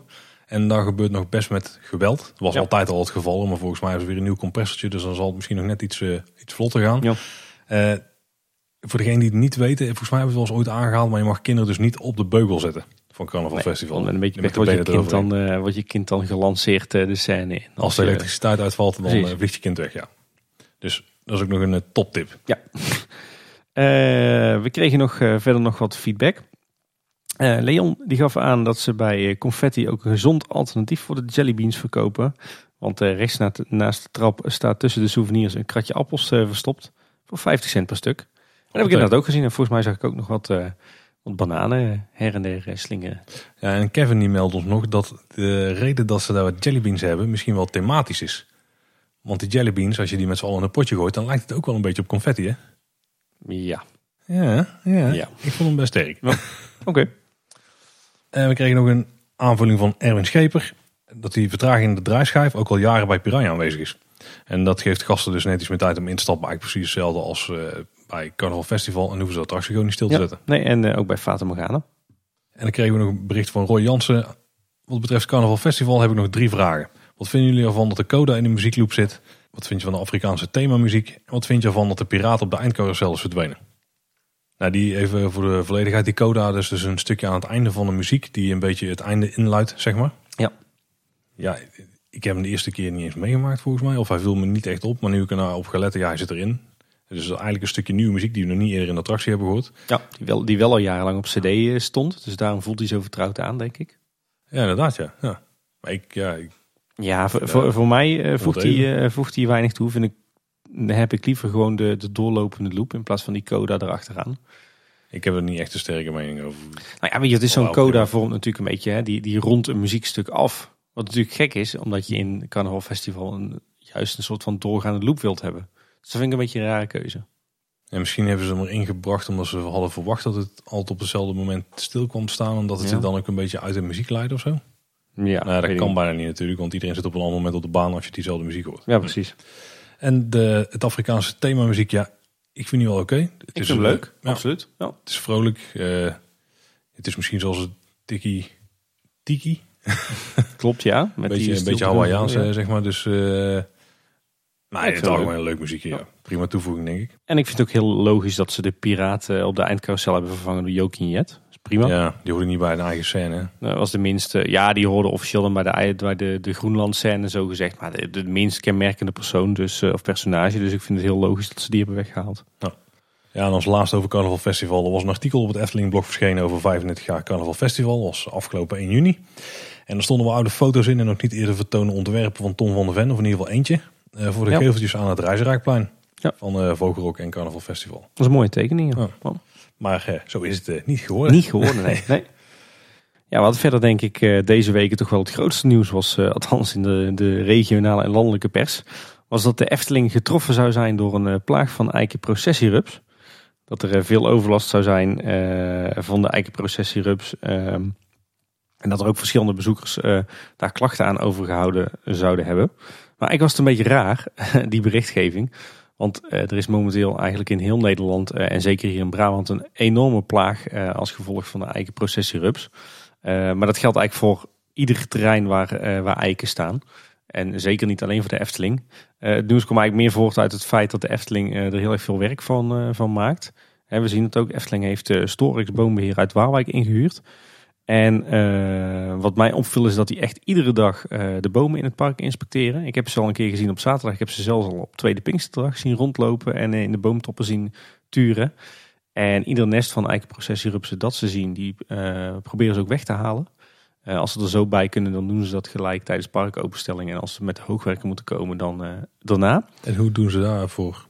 Mijn beeldvorming? Ik heb er geen idee. Zuigen. Ah, oké. En ehm, dus ja, het gekke was eigenlijk dat de Efteling zo'n beetje de enige is die eh, echt serieus werk maakt van de bestrijding van de eikenprocessierupsen. Maar dat ze vervolgens eh, de hele negati- eh, negatieve berichtgeving op hun dak kregen dat er zoveel overlast van eikenprocessierups was in het park. Dat is lekker dubbel, ja. ja, wat eigenlijk heel raar is, want het is gewoon een, ja, een soort van natuurplaag. Hè? Het is een van de, zeg maar de, je zou kunnen zeggen 21, eh 21ste eeuwse plagen als gevolg van de klimaatverandering, dat het steeds warmer wordt.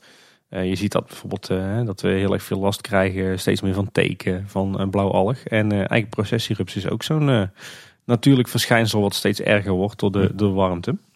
Maar ik denk dat de Efteling het heel serieus aanpakt.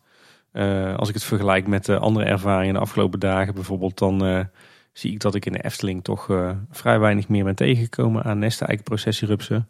Terwijl ik zat laatst in de Beekse Bergen op het terras en toen keek ik achter me en toen hing daar gewoon zo'n groot nest met eikenprocessierupsen naast mijn tafel. En uh, we zaten laatst in Oosterwijk in zo'n soort van natuurspeeltuin, speciaal voor kleine kinderen.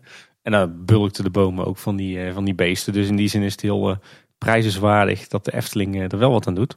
Al blijft het dweilen met de kraan open, want je kunt nog zoveel nesten wegzuigen. Als je een paar van die rupsjes laat zitten, dan heb je de dag erop weer een bak ellende.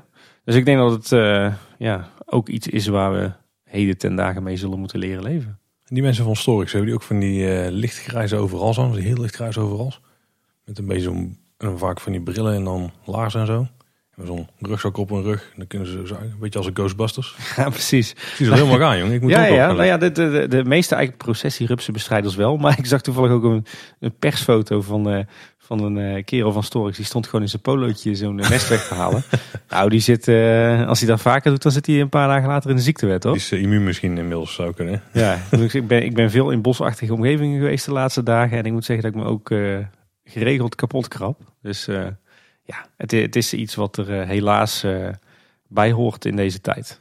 En nog een, een kort nieuwtje, een beetje op voorschot eh, van het kort nieuws dadelijk. Caro wordt verlengd tot met augustus 2020. Dat heeft de Loopings inmiddels bevestigd, de Efteling. Of tenminste, dat heeft Loopings inmiddels gemeld. De Efteling zelf nog niet. Eh, maar er worden wel al acteurs gezocht voor die periode. Ja, dus eh 1 en 1 is 2 kan je dan wel zeggen. Ja, ik, ik weet ook niet of de Efteling het wel gaat bevestigen. Want die hebben zelf al aangegeven, dit loopt voor jaren. En misschien is het voor hun niet echt een verlenging, maar gewoon weer een nieuwe set aan mensen die ze zoeken. Ja. Dan eh, onderuit. Ja, er is het een en ander gebeurd aan onderhoud. Eh, wel steeds minder, omdat we natuurlijk richting het zomerseizoen gaan. Hè, dus dan wordt het langzaam zeker afgebouwd. Fata Morgana, om daarmee te beginnen. Daar eh, was wat gedoe met eh, boten die eh, lek zouden zijn en die weggehaald, eh, die verwijderd werden van de, de staalkabel. Maar het lijkt erop dat nu alle boten weer terug in de vaart zijn. Ehm, de problemen met, de met de eerste tovenaar en de Ja. jungle, die zijn opgelost. Die is weer hersteld. Ehm, ik ben er toevallig eh, tijdens mijn laatste bezoek nog in geweest. En eh, over het algemeen gaat het, eh, ziet al zo goed uit. Alleen de kantelkamer op het einde, die, ja, die stond er niet zo goed bij. Daar was geen mist. Stond hij scheef, Tim? Ja, hij stond inderdaad scheef, ja. Er ging geen mist, maar daardoor zie je de laser niet. Oh, Dus ja, dat is een beetje een jammer, ja. sfeerloze ruimte. En ik, een van de lampen achter een van de ogen van die, ja, wat is het, een kat geloof ik, hè? katachtige. Die was defect. Ehm, dus dat is een beetje jammer. Maar het viel me eigenlijk op dat er, eh, dat er al heel lang heel veel eh, misteffecten in, eh, in attracties defect zijn. Ehm, niet alleen in de Fata Morgana op verschillende plekken, maar ook op, in Droomvlucht. Ja. Steeds minder mist. Ik vroeg me af van ja, zijn dat nou langdurige defecten of zitten ze nou met een issue met eh, legionella preventie? Wat ook zo'n mooie 21ste eeuwse plaag is. Ja. Dus eh, ik ben benieuwd, want eh, ik mis de mist toch echt. Zeker eh, natuurlijk in het Sompenwoud in Droomvlucht. En, maar ook bijvoorbeeld in de, de jungle van de Fata Morgana. En ja, als, zelfs, als er zelfs geen mist meer hangt in de kantelkamer, dan Hm. ja, dat doet wel wat met de beleving, zeg maar. Gelukkig blijft hij wel lekker hangen bij de bron. Ja. Dat is misschien ook een moderne systeempje. Ja, inderdaad. Eh, in het Kleuterhof daar valt me op dat daar flink wat hekken rondom de speelapparaten staan. Ja. Volgens mij die eh, aan, de link, aan de rechterkant als je binnenkomt lopen, daar is redelijk wat afgezet. En ook eh, die rups die daar zo de grond in en uit gaat, daar zijn ook een paar stukken van afgezet. Dus ja, daar is onderhoud nodig. Maar dit is ook een van die stukken die waarschijnlijk redelijk snel gaat verdwijnen als we gaan beginnen aan de oostuitbreiding. Ja. Dus wa- wat, wat gaat hier gebeuren? Ja, ik denk gezien het feit dat, ze, dat die speeltoestellen ineens eh, in de hekken zijn gezet, denk ik dat ze tijdens een van de jaarlijkse keuringen dat ze zijn afgekeurd. En dat ze, ze onderhoud nodig hebben of eh, misschien zelfs wel helemaal weg moeten. Daar lijkt het me eerlijk gezegd op, want anders zie ik niet in waarom er ineens eh, allemaal hekken rondom speeltoestellen staan. En dan in het Sprookjesbos, daar is eh, eigenlijk groot nieuws. Want de repelsteeltjes na een paar maanden in onderhoud zijn geweest weer open. Ja, inderdaad. Hij is helemaal klaar. De animatronics zijn weer teruggeplaatst, hebben nieuwe kleren. Het Flexstone vloertje, eh, zeg maar voor het, het huisje, is helemaal vernieuwd. Schilderwerk is helemaal opgefrist. En inderdaad, er is een nieuwe, totaal nieuwe boomstronk. Hè? Ja, vind hem best wel mooi hoor. Ik vind hem ook Ja. heel mooi geworden. Ja. Ik zat ook een beetje foto's te vergelijken van de oude en de nieuwe. Want eh, veel mensen zeiden van eh, op de foto's, de, de eerste paar foto's die, die uitkwamen, leek het erop dat die boom minder realistisch was. Maar ik denk dat hij uiteindelijk veel beter is geworden juist. Ja, hij is wat uitgesprokener, hè? Nou, maar zeg ik, zeker de, de wortels die zien er een stuk beter uit. Want er leek, eerst leek het wel iets meer te bestaan uit losse delen. Waarbij de ook een beetje zag zitten en zo. En dan was het ook een beetje kapot. En de aansluiting op het dak was niet overal even goed. En dat lijkt nu een stuk eh, beter. En daar zit ook een stuk meer knoest in. En afgezaagde takken waar dan weer de schors een beetje omheen is gegroeid. Ziet er echt, eh, ja, ziet er gewoon chic Ja. uit. Ja. Hij is net ook wat, eh, wat doorleefder. Nee, ik vind hem er heel mooi uitzien. Ja. Overigens is het interieur in het huisje ook opgefrist. En eh, ze hebben her en der wat van die goudspinsels toegevoegd. Dat zag ik ook, ja. Dat is een mooi detail. Wat natuurlijk een mooie verwijzing is naar het sprookje zelf. Dus ja, top onderhoudsbeurt denk ik. Eh, verder ben ik nog even in de Indische waterlelies eh, we- eh, wezen kijken. Ik moet zeggen dat ik eh, de, het rotswerk van de, de uitgang, het nieuwe rotswerk, erg fraai vind. Eh, veel realistischer en eh, je hoeft inderdaad niet meer te bukken. Hey. Er zit trouwens nou ook heel mooi eh, allemaal kleine ledspotjes verwerkt in het rotswerk. Dat, eh, eh, die, die zeg maar het rotswerk aanlichten. Dat is ook heel fraai geworden. Dus die uitgang is er echt heel erg van opgeknapt. Eh, het is wel nog zo dat het, eh, het geluid eh, bij het begin van de show heel zacht staat. De gong en de, zeg maar de vertelstemmen, maar ook de heks, die staan heel zacht ten opzichte van de rest van de muziek. hoorde ook van een paar luisteraars. Oh. ja. En het viel me op dat een van de waterlelies stuk was. Maar ik had het idee dat daar een luchtslang was, was losgesprongen. Want de waterlelie bleef openstaan. Maar vervolgens zeg maar tijdens de, eh de pauzemuziek of tijdens, tijdens het moment dat de show niet speelde... was er ineens een soort van bubbelbad rond die waterlelie. Dus er zit daar een luchtcilindertje wat de druk erop houdt en dan is hij dicht. En als de druk eraf gaat, gaat hij open. Ja, en dat werkt precies andersom als wat ik had verwacht. Maar het lijkt er inderdaad op dat, eh, dat de luchtdruk hem inderdaad eh, dicht houdt. Ehm, dus dat lijkt makkelijk te repareren. Ja, en wat we bij Hans en Grietje zagen, is dat ze daar ook aan het snoeien waren geweest. En heel veel mensen Ja. die schrokken er meteen van weer bomen weg. Maar echt binnen een dag, of misschien wel twee, ja. stonden er weer nieuwe bomen. ja, een paar eh, schitterende nieuwe perenbomen zijn het geloof ik. Ik vind het best wel een toffe toevoeging, want het is het Ja. huisje van de heks. En nou zijn perenbomen, er was wat discussie, is het thematisch correct? Want eh, een huisje vol snoep en dan zit je er een eh, gezond alternatief tussen eh, of naast. Maar er is natuurlijk nog genoeg suiker in, dat terzijde. Ik vind het vooral wel tof dat perenbomen zijn een beetje van die eh, lage bomen met van die knoestige takken. Een Ja. beetje vergelijkbaar met zoals Anton Pieck takken altijd zo mooi kon tekenen, weet je wel. Want ik, ik zei wel nieuwe bomen, maar het zijn eigenlijk stokoude perenbomen als je, als je goed kijkt. Ja, ze zijn in ieder geval niet, eh, ze zijn niet een jaartje oud of zo. Nee. maar ik vind het dus heel tof dat je zo'n huisje hebt wat in principe best onheilspellend is. Maar het zit vol met snoep. Het is, nou, trouwens, dat zeg verkeerd. Het huisje is natuurlijk aantrekkelijk voor kinderen om naartoe te komen. Maar degene die erin woont is nogal... eh, hè, de, de, de, de miste misschien wel iets van de onheilspellendheid Ja. Aan de linkerkant van het huisje. Want aan de rechterkant met die oven en een opgesloten kindje, dat is wel op zich wel duidelijk. maar nu is aan de andere kant ook al een beetje. Zeg maar, de kant waar je van kunt aanlo- aanlopen, dan denk je van... Oeh, dat is misschien, oké, toch wel een beetje spannender dan dat je Ja. in de oude situatie zou hebben. Absoluut. En ik vind het verhaal technisch ook, ook wel kloppen. Hè. Inderdaad, peren zijn weliswaar geen snoep. Maar peer is wel eten. En het huis van Hans Rietje kun je opeten. Dus ik vond het wel heel logisch dat ze hier fruitbomen neerzetten. Kun je die ook niet inkoken of zo, om daar dan eh, suiker uit te winnen? En daar een snoep van te maken? perenkompot. Ik heb geen idee. Eh, overigens is het niet zo dat het niet, eh, zijn er niet alleen aan de linkerzijde van het huisje twee, eh, twee gezet, maar ook aan de rechterzijde in het, eh, in het plantsoen is een, een derde Ah, perenboom gezet. Ik denk overigens dat de reden dat die, die grote bomen gekapt zijn, dat dat niet zozeer is om plaats te maken voor perenbomen. Ik denk eerder dat die tijdens de boominspectie zijn afgekeurd. Dat die moesten verdwijnen en dat ze nu gewoon naar een, een passend alternatief hebben gezocht wat in het verhaal paste. Ja, nog wat kleine onderhoudsdingetjes. Eh, het station van de traptreintjes van het kinderspoor heeft een grote schilderbeurt gehad. Dat eh, was hard nodig, want het begon eh, flink af te pladderen. Verder is de, zijn de wandjes in de meandering van droomvlucht gesausd. Moeten nog worden ingeschaduwd, maar dat komt wel goed met de kwaliteit van inschaduwwerk tegenwoordig. Ze hebben het wel even druk nog bij de zes zwanen, maar En we kregen nog een melding van luisteraars dat in Vogelrok na de renovatie daar dat er toch nog wat problemen zijn. De sterrenhemel die werkt daar nog steeds niet. ja, die werkt heel, eh, heel, heel wisselvallig. Ik ben er twee keer achter elkaar in geweest. Binnen tien minuten of zo. En de eerste keer deed hij het wel, en de tweede keer deed hij het Hmm. niet. Ook het geluidseffect is dan trouwens weg. Het lijkt wel iets met elkaar te maken te hebben.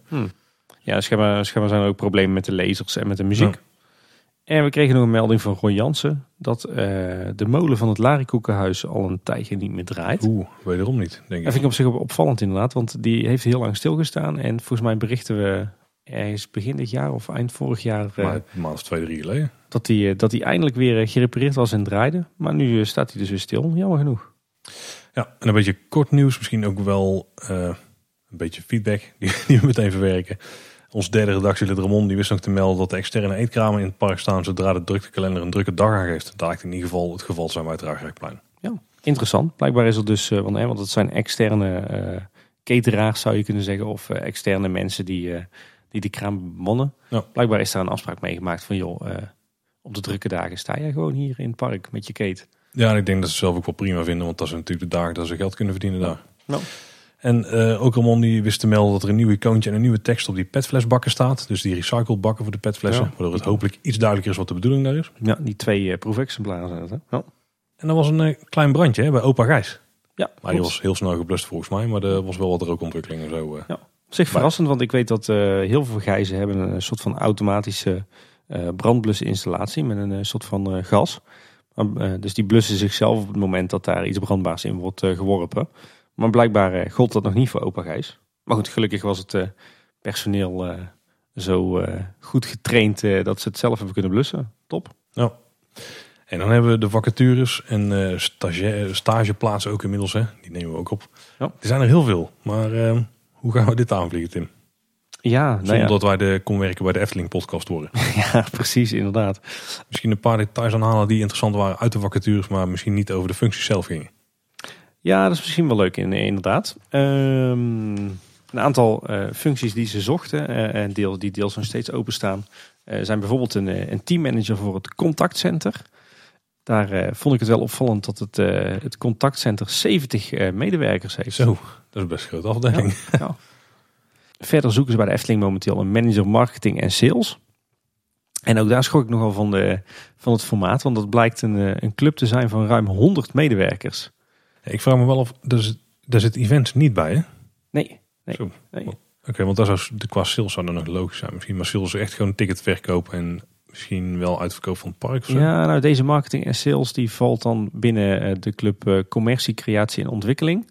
En dat is wel een club die valt, eh, zeg maar, die, die rechtstreeks onder de directie valt en niet onder die verschillende business units valt. Hm. Dus die werkt wel in principe voor het hele bedrijf.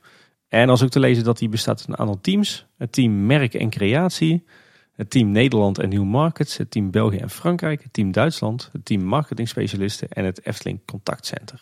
Daar kun je prima een voetbaltoernooitje mee organiseren. Ja. Hoor ik wel. Eh, er zijn ook best wel veel interessante afstudeeronderzoeken momenteel. Eh, zo is er een eh, afstudeeronderzoek beleving bij de entree. En de vraag is dan, hoe kunnen we ervoor zorgen dat we onze gasten rondom het Huis van de Vijf Zintuigen een optimale beleving bieden, zodat ze zorgeloos hun dag bij de Efteling kunnen beginnen en afsluiten. Zijn ze nou het gras voor onze voet aan het wegmaaien? Dit zou prima een aflevering onderwerp kunnen zijn. Precies. Ik denk eh, wel goed, want ze, ze gaan dus echt kijken naar het hele gebied met de Badoespromenade, de Efteldingen en het Dwarrelplein. En eh, ja, blijkbaar eh, is bij de Efteling dus ook wel bekend dat die beleving daar momenteel eh, ja, Ondermaats is. ondermaat is. Ja. Geen 9 plus. Nee. Eh, dan is er nog een, eh, een afstudeeronderzoek naar de bevoorrading van de Efteling. Hoe de ideale toekomst eruit ziet qua bevoorrading van, bevoorrading van het park. Hm. Eh, ze willen nog een afstudeeronderzoek gaan doen naar het, de mogelijkheid om het, de locatie van je auto vast te leggen in de Efteling-app. Daar wens ik ze veel succes mee. Volgens mij kan het toch gewoon in Google Maps? Ja, nou, die kan inhaken op wat jouw telefoon weet. Maar die informatie geeft je telefoon niet vrij aan apps. Ja. Dus voor zover ik weet bij Google misschien wel trouwens, want die interesseert allemaal geen zak. Maar bij, bij Apple in ieder geval niet. Dus ik ben heel benieuwd hoe ze daar eh, mee omspringen. Ja, wat, je, wat je er überhaupt mee kunt. Je had maar die tip gegeven en die kwam bij Pinkpop toch wel heel erg van pas. dat lijkt me ook wel een goede plek. Ja. Eh, verder eh, zochten ze een stagiair integrale veiligheid. Blij is op zich wel leuk. Daar is in te lezen. De afdeling bestuurlijke zaken veiligheid is verantwoordelijk voor het vaststellen en uitdragen van beleidskaders, richtlijnen en procedures op het gebied van risicomanagement en algemene veiligheid en gezondheid voor de operationele afdelingen. Eh, en als stagiair zal je met name bezig zijn met het uitwerken van enkele scenario's als onderdeel van het crisisplan van de Efteling. Deze Oh. scenario's kunnen wij gebruiken ter voorbereiding op mogelijke toekomstige incidenten en voor de afhandeling van incidenten wanneer deze zich daadwerkelijk voordoen. Nou ja, geeft toch wel aan dat de Efteling op het gebied van veiligheid wel heel professioneel bezig is. Ja, nou ja, ze missen dus blijkbaar nog wel wat crisisplannen. Dus mm, misschien Ja. twijfelachtig. misschien voor uh, processierups eh, hadden ze daar nog geen eh, Ja, dat is ook een crisisplan voor. Ja. Ehm, dan is er ook nog een afstudeeronderzoek naar de Efteling als evenementenlocatie. En daarbij is de vraag hoe, de, hoe de Efteling bedrijven op een laagdrempelige en transparante manier de mogelijkheden kan tonen voor een bedrijfsevent in de wereld van de Efteling. En binnen de business unit hotels en resorts, zoals blijkbaar de business unit verblijf tegenwoordig heet, zoeken ze nog een teamlead gastbeleving food and beverage. En dat is een nieuwe functie eh, waarin je verantwoordelijk wordt voor het rendement en de gastbeleving binnen de horeca van eh, alle hotels en resorts. Ik weet niet of dat eh, een combinatie is die per se goed samengaat. Het rendement en de beleving. Nee, inderdaad. Hopelijk komen er wel een mooie nieuwe, unieke horecaconcepten uit. Hè? Nou, dus dit, dit waren wat opvallende punten, eh, opvallende zaken binnen de vacatures. Maar er zijn nog veel meer eh, interessante en leuke vacatures momenteel. Eh, echt een enorme berg. Dus ze zoeken weer volop mensen bij de Efteling. En vorige week is op 71-jarige leeftijd Martine Bel overleden. En dat was natuurlijk een schrijfster van verschillende Efteling sprookjesboeken. En ik ken het dan vooral van tv. Ja. Van vroeger. Ja, ik ook. Maar ook wel van het, het echte, dat, eh, dat allereerste beige Efteling sprookjesboek. Hè, wat ik als kind wel kapot heb gelezen. Ehm, minder treurig nieuws. De Efteling heeft op, eh, op 1 juni, wat eh, de internationale dag van het kind is, eh 11.460 euro extra gedoneerd aan eh, Save the Children. Bovenop de jaarlijkse opbrengst van de Wensbron, want die gaat ook naar Save the Children. En van waar naar dat bedrag? Eh, nou, dat was 1 euro per verkocht kaartje die dag. Zou het echt per verkocht kaartje zijn geweest? Of zou het ook per bezoek zijn geweest? Per bezoeker bezoeken. 1 juni was, even kijken, de zaterdag van hemelvaart. Hè? Dan, is het, eh, dan is het drukker geweest dan 11.460 man, ja. Ah, oké. Ik, ik hoop dat verkochte kaartjes zijn. Want als ze er zoveel op een redelijk drukke dag verkopen, dan Ja. doen ze het goed. Oh, zoals Roodkapje er deze keer wel weer bij. Zit toch druk, hè? Ja. Misschien was ze daar nog moe van en kon ze toen op Ja, 4 uur nog op komen draven. Ehm, verder bleek er nog een enquête rond te zwerven eh, over, waarin werd gepolst of mensen een, eh, een soort to-go winkel zouden zien zitten in de Efteling. Bijvoorbeeld een soort AH to-go. Ja, dus een supermarkt met de wel essentiële dingen die je dan thuis ook zo nodig kunnen hebben. Ik zou dit een goud plan vinden trouwens. Ja, ik ook. Zeker in, eh, in ons gedroomde uitrijk. Met, eh, in, het, in het Piekse stadje. Ik heb namelijk bijna iedere keer als ik op een doordeweekse dag naar de Efteling ga, dan krijg ik een berichtje terwijl ik in de Efteling ben van, oh, we missen eigenlijk nog dit voor, in de, voor het eten vanavond. Oh, dit is zo herkenbaar. En dan moet ik dus langs naar alle kinderen inlaaien, naar de supermarkt, alle kinderen weer uitlaaien, daar iets halen, alle kinderen weer inlaaien, weer naar huis rijden. En dan kan ik het gewoon, terwijl ik de Efteling uitloop, meenemen. Ja, ik, ik eh, ben groot afnemer, dat denk ik als dat er ooit komt. ik zou zelf ook heel gelukkig worden van de AH to-go eh, net buiten of binnen de Efteling. Ja, net buiten eh, voelt dan wel wat beter, maar Als er ooit een uitrijk komt, dan moet het daar. Ja. Maar ik denk dat ook inderdaad voor de verblijfsgasten en voor de vertrekkende daggasten... en zelfs voor de regio, de regionale mensen, dat dit eh, een prima voorziening zou zijn. Nou. Verder begreep ik van mijn, eh, mijn vrouw dat er een nieuwe omroep is bij Monsieur Cannibal. Eh, namelijk als je bijna stilstaat, dan wordt er omgeroepen dat je moet blijven zitten tot de kookpotten daadwerkelijk stilstaan. Nou, en je kunt trouwens merken dat de mensen die bij de Efteling werken en die het, nieuwe personeelsblaadje hebben gelezen, dat die meteen werk hebben gemaakt van alles wat ze bij ons in de aflevering hebben Ik gehoord. snap het, ga je naartoe wel. Ja, want er is een nieuwe Efteling YouTube serie, Efteling Tips. En er komt iedere maand een nieuwe aflevering vanuit. En dan gaan ze dus tips geven. En de eerste aflevering ging over de tips voor je allereerste bezoek. Ja. Heb je hem gekeken, Paul? Nee. Nou, ik wel. En het stelde niet veel voor. Het waren een beetje open deuren en eh, vooral heel veel promotie voor eh ga een dagje naar de Efteling. Het enige wat ik wel zag was het de tijdsduur van de video en dat was maar echt een paar minuten. Dus ja, twee wel minuten geloof ik of zo. wel compacter dan dat wij het kunnen. Ja. iets compacter. Hè? Ik ben wel heel benieuwd hoor. Wat we nou, aangezien hier iedere maand een nieuwe aflevering eh, komt, ben ik heel benieuwd waar ze allemaal tips voor gaan geven. En in hoeverre dat die op één lijn zitten met eh, onze vijf tips afleveringen. Nee, die tip van het parkeren van de laatste keer, Tim, ik denk niet dat ze die gaan geven. Parkeer in de wijk. Ja. En er is nog een nieuwe YouTube-serie. Die is afgelopen vrijdag gestart. Want vanaf 15 juni kun je namelijk iedere maand op YouTube de serie Efteling Droomklus checken. Ja, en dat is een beetje een uitvloeisel van die actie vorig jaar waarin ze zochten naar Eh eh, DTP'er, de drakentandenpoetser. Ja, precies. Ik ben benieuwd of we daar nog eh, interessante dingen achter de schermen gaan zien. Nou. Dan hebben we natuurlijk zoals altijd nog ons kopje merchandise. Al is daar deze keer niet heel veel te melden. Eh, uit eh, de Efteling update van Eftel Wesley op YouTube haalde ik deze keer dat er nieuwe vingerhoedjes zijn. van, Vingerhoedjes. ja, van Draak en Aspoester. En dat er weer nieuwe canvas tassen zijn. Er komen veel, veel nieuwe tassen uit de, la- de laatste jaren of zo. Ja, dat moet ik, want al die plastic tassen Ah, ja, moeten waar, natuurlijk. Ja. Maar als je nog geen vingerhoedje hebt, 12 juni was het Nationale Buitenspeeldag en de Efteling speelt daarop in. Die post een blogartikel met alle speeltuinen in de Efteling. En daar blijkt toch wel uit dat er toch wel op een paar plekken speeltuinen missen. Oh, ik was juist onder de indruk dat er best nog wel veel spa- speelgelegenheden in de Efteling ik had waren het idee van, ze hebben ze wel echt eh, helemaal het ons uit de kan moeten halen om Ja, het dat- enigszins indrukwekkend te laten lijken. Hoor. Want Lavelaar is natuurlijk wel een soort van grote speeltuin, maar ze, ha- ze haakten daar vooral in op de glijbanen. Ja. Ja, dat is ook wel het voornaamste speeltoestel wat er staat. Ja, ik geloof het kinderavonturendolf, eh, kleuterhof, kinderverheugd. eh, Ja, daar waren wel een beetje de bonussen volgens Ja. mij, het uh, Dolf bijvoorbeeld. ja, de speeltuin in de verblijfsaccommodaties natuurlijk. Ja, oh, dat was ook een bonus. Ja. Pannendroom. Maar Ruigrijk, daar mist gewoon nog wel iets in die hoek. Ik eh, mis nog wel een waterspeeltuin. Zeker met eh, de klimaatveranderingen eh, zie ik daar wel potentie voor. Oh, en daar in het thema van een beetje eh, de VOC. Ja. Oeh, of is er weer een dubieus thema, Tim? Daar gaan we het niet meer over hebben, Paul. En dan nog dit. Onze nieuwe categorie met eh, outsiders. Ah, eh, zo, zo, zo nieuw is is inmiddels niet meer. We moeten toch eens van die, eh, hoe noemen ze dat, leaders of zo, tussendoor, Bumpers. eh, bumpers tussendoor plakken. Ja, dan ga je maar naar de kermis als je bumpers wil hebben. Dat is waar. Hey, Ik heb nog een luistertip, een podcast luistertip. En dat is Klassieke Mysteries. Die, daar, daar hebben wij een lichte connectie mee. Een hele lichte connectie, namelijk de dame die die serie presenteert is Rebecca. En dat is een eh, vrouw van onze Philip Kostjes. En die heeft, Niet, eh, niet een vrouw, dat is de vrouw. zei ik, een vrouw? Ja, Oh, sorry. Nee, verspreking. nee, nee, dat is de vrouw natuurlijk van Philip. Philip Corsius, onze storytelling-expert. En die heeft trouwens advies gegeven voor de serie. Heb ik begrepen. Oh, maar, maar die hebben ook samen ooit een keer een voice clip ingestuurd. Van een verslag van hun verblijf uit Bosrijk Ja. en de Efteling die, dat weekend. Was hun generale repetitie eh, hiervoor? Of haar generale Ja, zoiets. Toen moesten de, de, volgens mij de opnameapparatuur testen. ja. En eh, wat ook leuk is, wij zijn een tijdje geleden bij Bart Baan geweest in het Verhoor. Op Ja. eh, YouTube. Ja, en de volgende aflevering daarvan die eh, staat inmiddels ook ingepland. En die is met de twee oud, eh, ja, noem het, we noemen het kleine boodschappers misschien. Ja, toch wel. Een, een, een oud guesthost en een, en een gast. Namelijk Chris van der Zanden en Thomas van Groningen.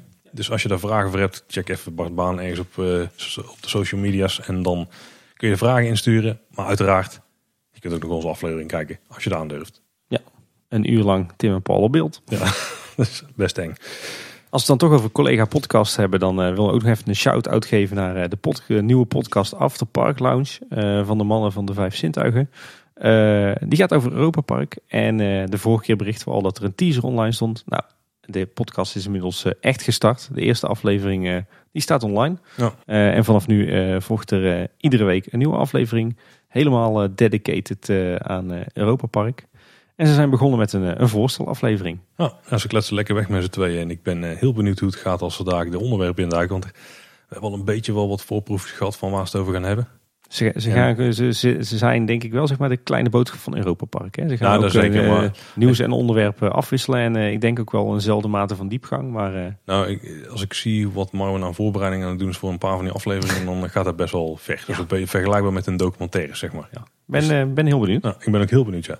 Weet je wat mij trouwens opviel, Paul? Vertel. Ik, eh, ik, ik zet ook wel eens wat op eh, LinkedIn. het eh, zakelijke netwerk. eh doe ik wel eens een updateje plaatsen over waar ik op mijn werk mee bezig ben. Maar ik vind het ook altijd leuk om wat privé dingetjes erin te mengen, weet je wel.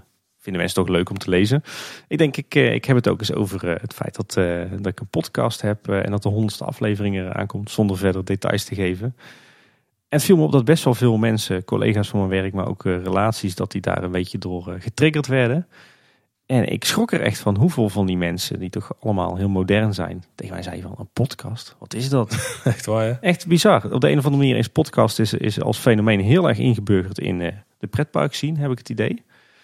Maar dus Ja. bij- de normale mens, om het tussen aanstekens te zeggen, ik, ik, ja, ik schrok er echt van hoe, hoe weinig mensen eh, het fenomeen podcast kennen. Ja, mijn collega's zijn helemaal niet representatief, want wij zitten natuurlijk een beetje in de tech-sector. Ja. Maar bij ons luistert iedereen wel podcast, denk ik. Nou, Nou, niet iedereen, maar echt 80% van de mensen die binnen zitten. Ik eh, schrok ervan bij ons nagenoeg niemand. En eh, de meeste mensen kennen het, eh, het, het hele fenomeen nog niet eens. En als je dan vertelt van ja, dit is kleine boodschap en het gaat over Efteling, dan Snap de mensen je echt heel glazig aan te kijken van hoe kan jij überhaupt... als je dan, zeker als je dan vertelt dat je iedere week een aflevering maakt, dan snappen mensen er niks meer van. Hm. En mijn nieuwe baas die had even geluisterd en die zei... Tim, wat kan jij ongelooflijk slap ouwe horen. Dus misschien was dat toch niet zo'n handige zet dan. Hij heeft wel, gelijk- hij heeft wel gelijk. Zij, maar vooruit. Oh, ze heeft wel gelijk. Ja. Eh, en nog even een laatste kijk, eh, kijktip. Ehm Friso. dat is een, Oh, ja, eh, ja, ja, jij voelt hem al aankomen. Ja, zeker. Friso Geerlings, die zit een beetje in de, de groep achter Eftelist en Eftepedia, wonderlijke wc-web. Maar dat is ook een grote reiziger. Eh, die is heel actief op Twitter. Altijd als hij op reis gaat, dan eh, post hij een, eh, een berg foto's en beschrijvingen van wat hij doet en ziet. En momenteel is hij met twee, twee andere mensen uit een beetje de, de Efteling themapark zien in, in Azië. En ze hebben onder meer Tokio bezocht. Met natuurlijk ook Disney, Disneyland en Disney Sea. En de afgelopen dagen heeft hij echt honderden, honderden, honderden foto's van, van niet alleen eh, Tokio en Hongkong, maar met name ook van, van de Disney resorts geplaatst. En eh, zelf ben ik al wel eens in Hongkong Disneyland geweest, maar eh, Tokyo eh, Disney Resort staat nog heel hoog op mijn verlanglijstje. Omdat ja, zeker Tokyo Disney Sea toch wel bekend staat als het allermooiste themapark ter wereld. Nou, ik heb er al heel veel foto's en filmpjes van gezien. Maar ik heb nooit eerder zo'n goede indruk gekregen van dat park als nu met de foto's van Friso. Dus iedereen die geïnteresseerd is in de Aziatische Disneyparken kan ik echt aanraden om even naar de Twitter-account van Friso te gaan. Die vind je op eh, twitter.com eh, slash frisog. Of eh, als je al Twitter hebt, dan kan je frisog zoeken. En dan moet je maar eens lekker scrollen. En dan vind je honderden en honderden foto's van hoe machtig mooi die Disneyparken daar zijn. En ik vind het mooi bij die post van Friese altijd de combinatie van de foto's met de teksten die erbij zit. Ja. Gewoon het totale verslaglegging is echt heel tof. Ja, ik vraag me altijd af hoe dat die reist. Die is volgens mij alleen maar bezig met foto's lijkt maken en tweets plaatsen. ja. Ja. Ik denk dat het er heel efficiënt gewoon eh, in is geworden. Ik, ik kan er in ieder geval enorm van genieten. Hè. Iedere ochtend dan, eh, want je zit natuurlijk met tijdsverschil. Maar iedere ochtend dan eh, kijk ik er alweer naar uit om al zijn nieuwe tweets te bekijken. Daar ben ik het helemaal mee eens. Ik had al voorgesteld om een fonds op te richten om op vakantie te sturen. Zodat we met z'n allen konden genieten van, van zijn reiservaringen. Een, een fonds serieus dan. Eh, ja, ik had wel eh, inderdaad bedacht dat de Efteling tegenwoordig echt een investeringsfonds heeft. Hij is fijn. Nou, de reacties van luisteraars, daar gaan we uiteraard nog een keer, zoals we altijd beloven, diep op, in, eh, op inspringen. Ja, we hebben er weer genoeg om er weer een hele aflevering mee te vullen, Paul. Ja, maar er zijn een paar die willen we even specifiek aanhalen, want die zijn direct feedback op de vorige aflevering. Ik kreeg namelijk nog een paar extra tips voor de drukke dagen. Ja, en die willen we niet onvermeld laten. Nee, nee, ze kregen een mailtje van Daniel Elbers. Eten bij de verblijfsaccommodaties is zeker een aanrader. Dat hebben we ook gedaan na een dagje Efteling en zijn toen naar, de, naar het eethuis geweest in Bosrijk. Ja. Alleen is het wel handig om dan ook daar je auto te parkeren. Want toen wij terugkwamen om kwart voor tien, waren de hekken richting het parkeerterrein dicht en moesten we helemaal omlopen naar de hoofdingang vanaf Bosrijk. Dus dat is wel een tip om misschien een keer te delen met de luisteraars. Ook al zijn het er maar vier, toch?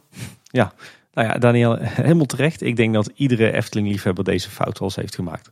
Ja, ik dus heb namelijk wel eens eh, dit ook meegemaakt. ik ben nog nooit s'avonds in het eethuis gaan eten. Tenminste niet heel laat. Maar dat is, dat is wel een goede tip, ja. Want op een gegeven moment gaan de poorten gewoon dicht ja, bij de Ik, Efteling. ik heb niet met de auto gehad, maar met de fiets. Maar dan eh, moet je nog steeds een pokken eind Ja. omlopen. Eh, we kregen een berichtje van Tijn Borm. En die schrijft... mijn toptip voor een drukke dag in de Efteling. Neem een spelletje mee voor in de wachtrij. Vaak nemen wij Black Stories mee. Dat is een kaartspel met op elke kaart een raadsel die de ander dan moet raden.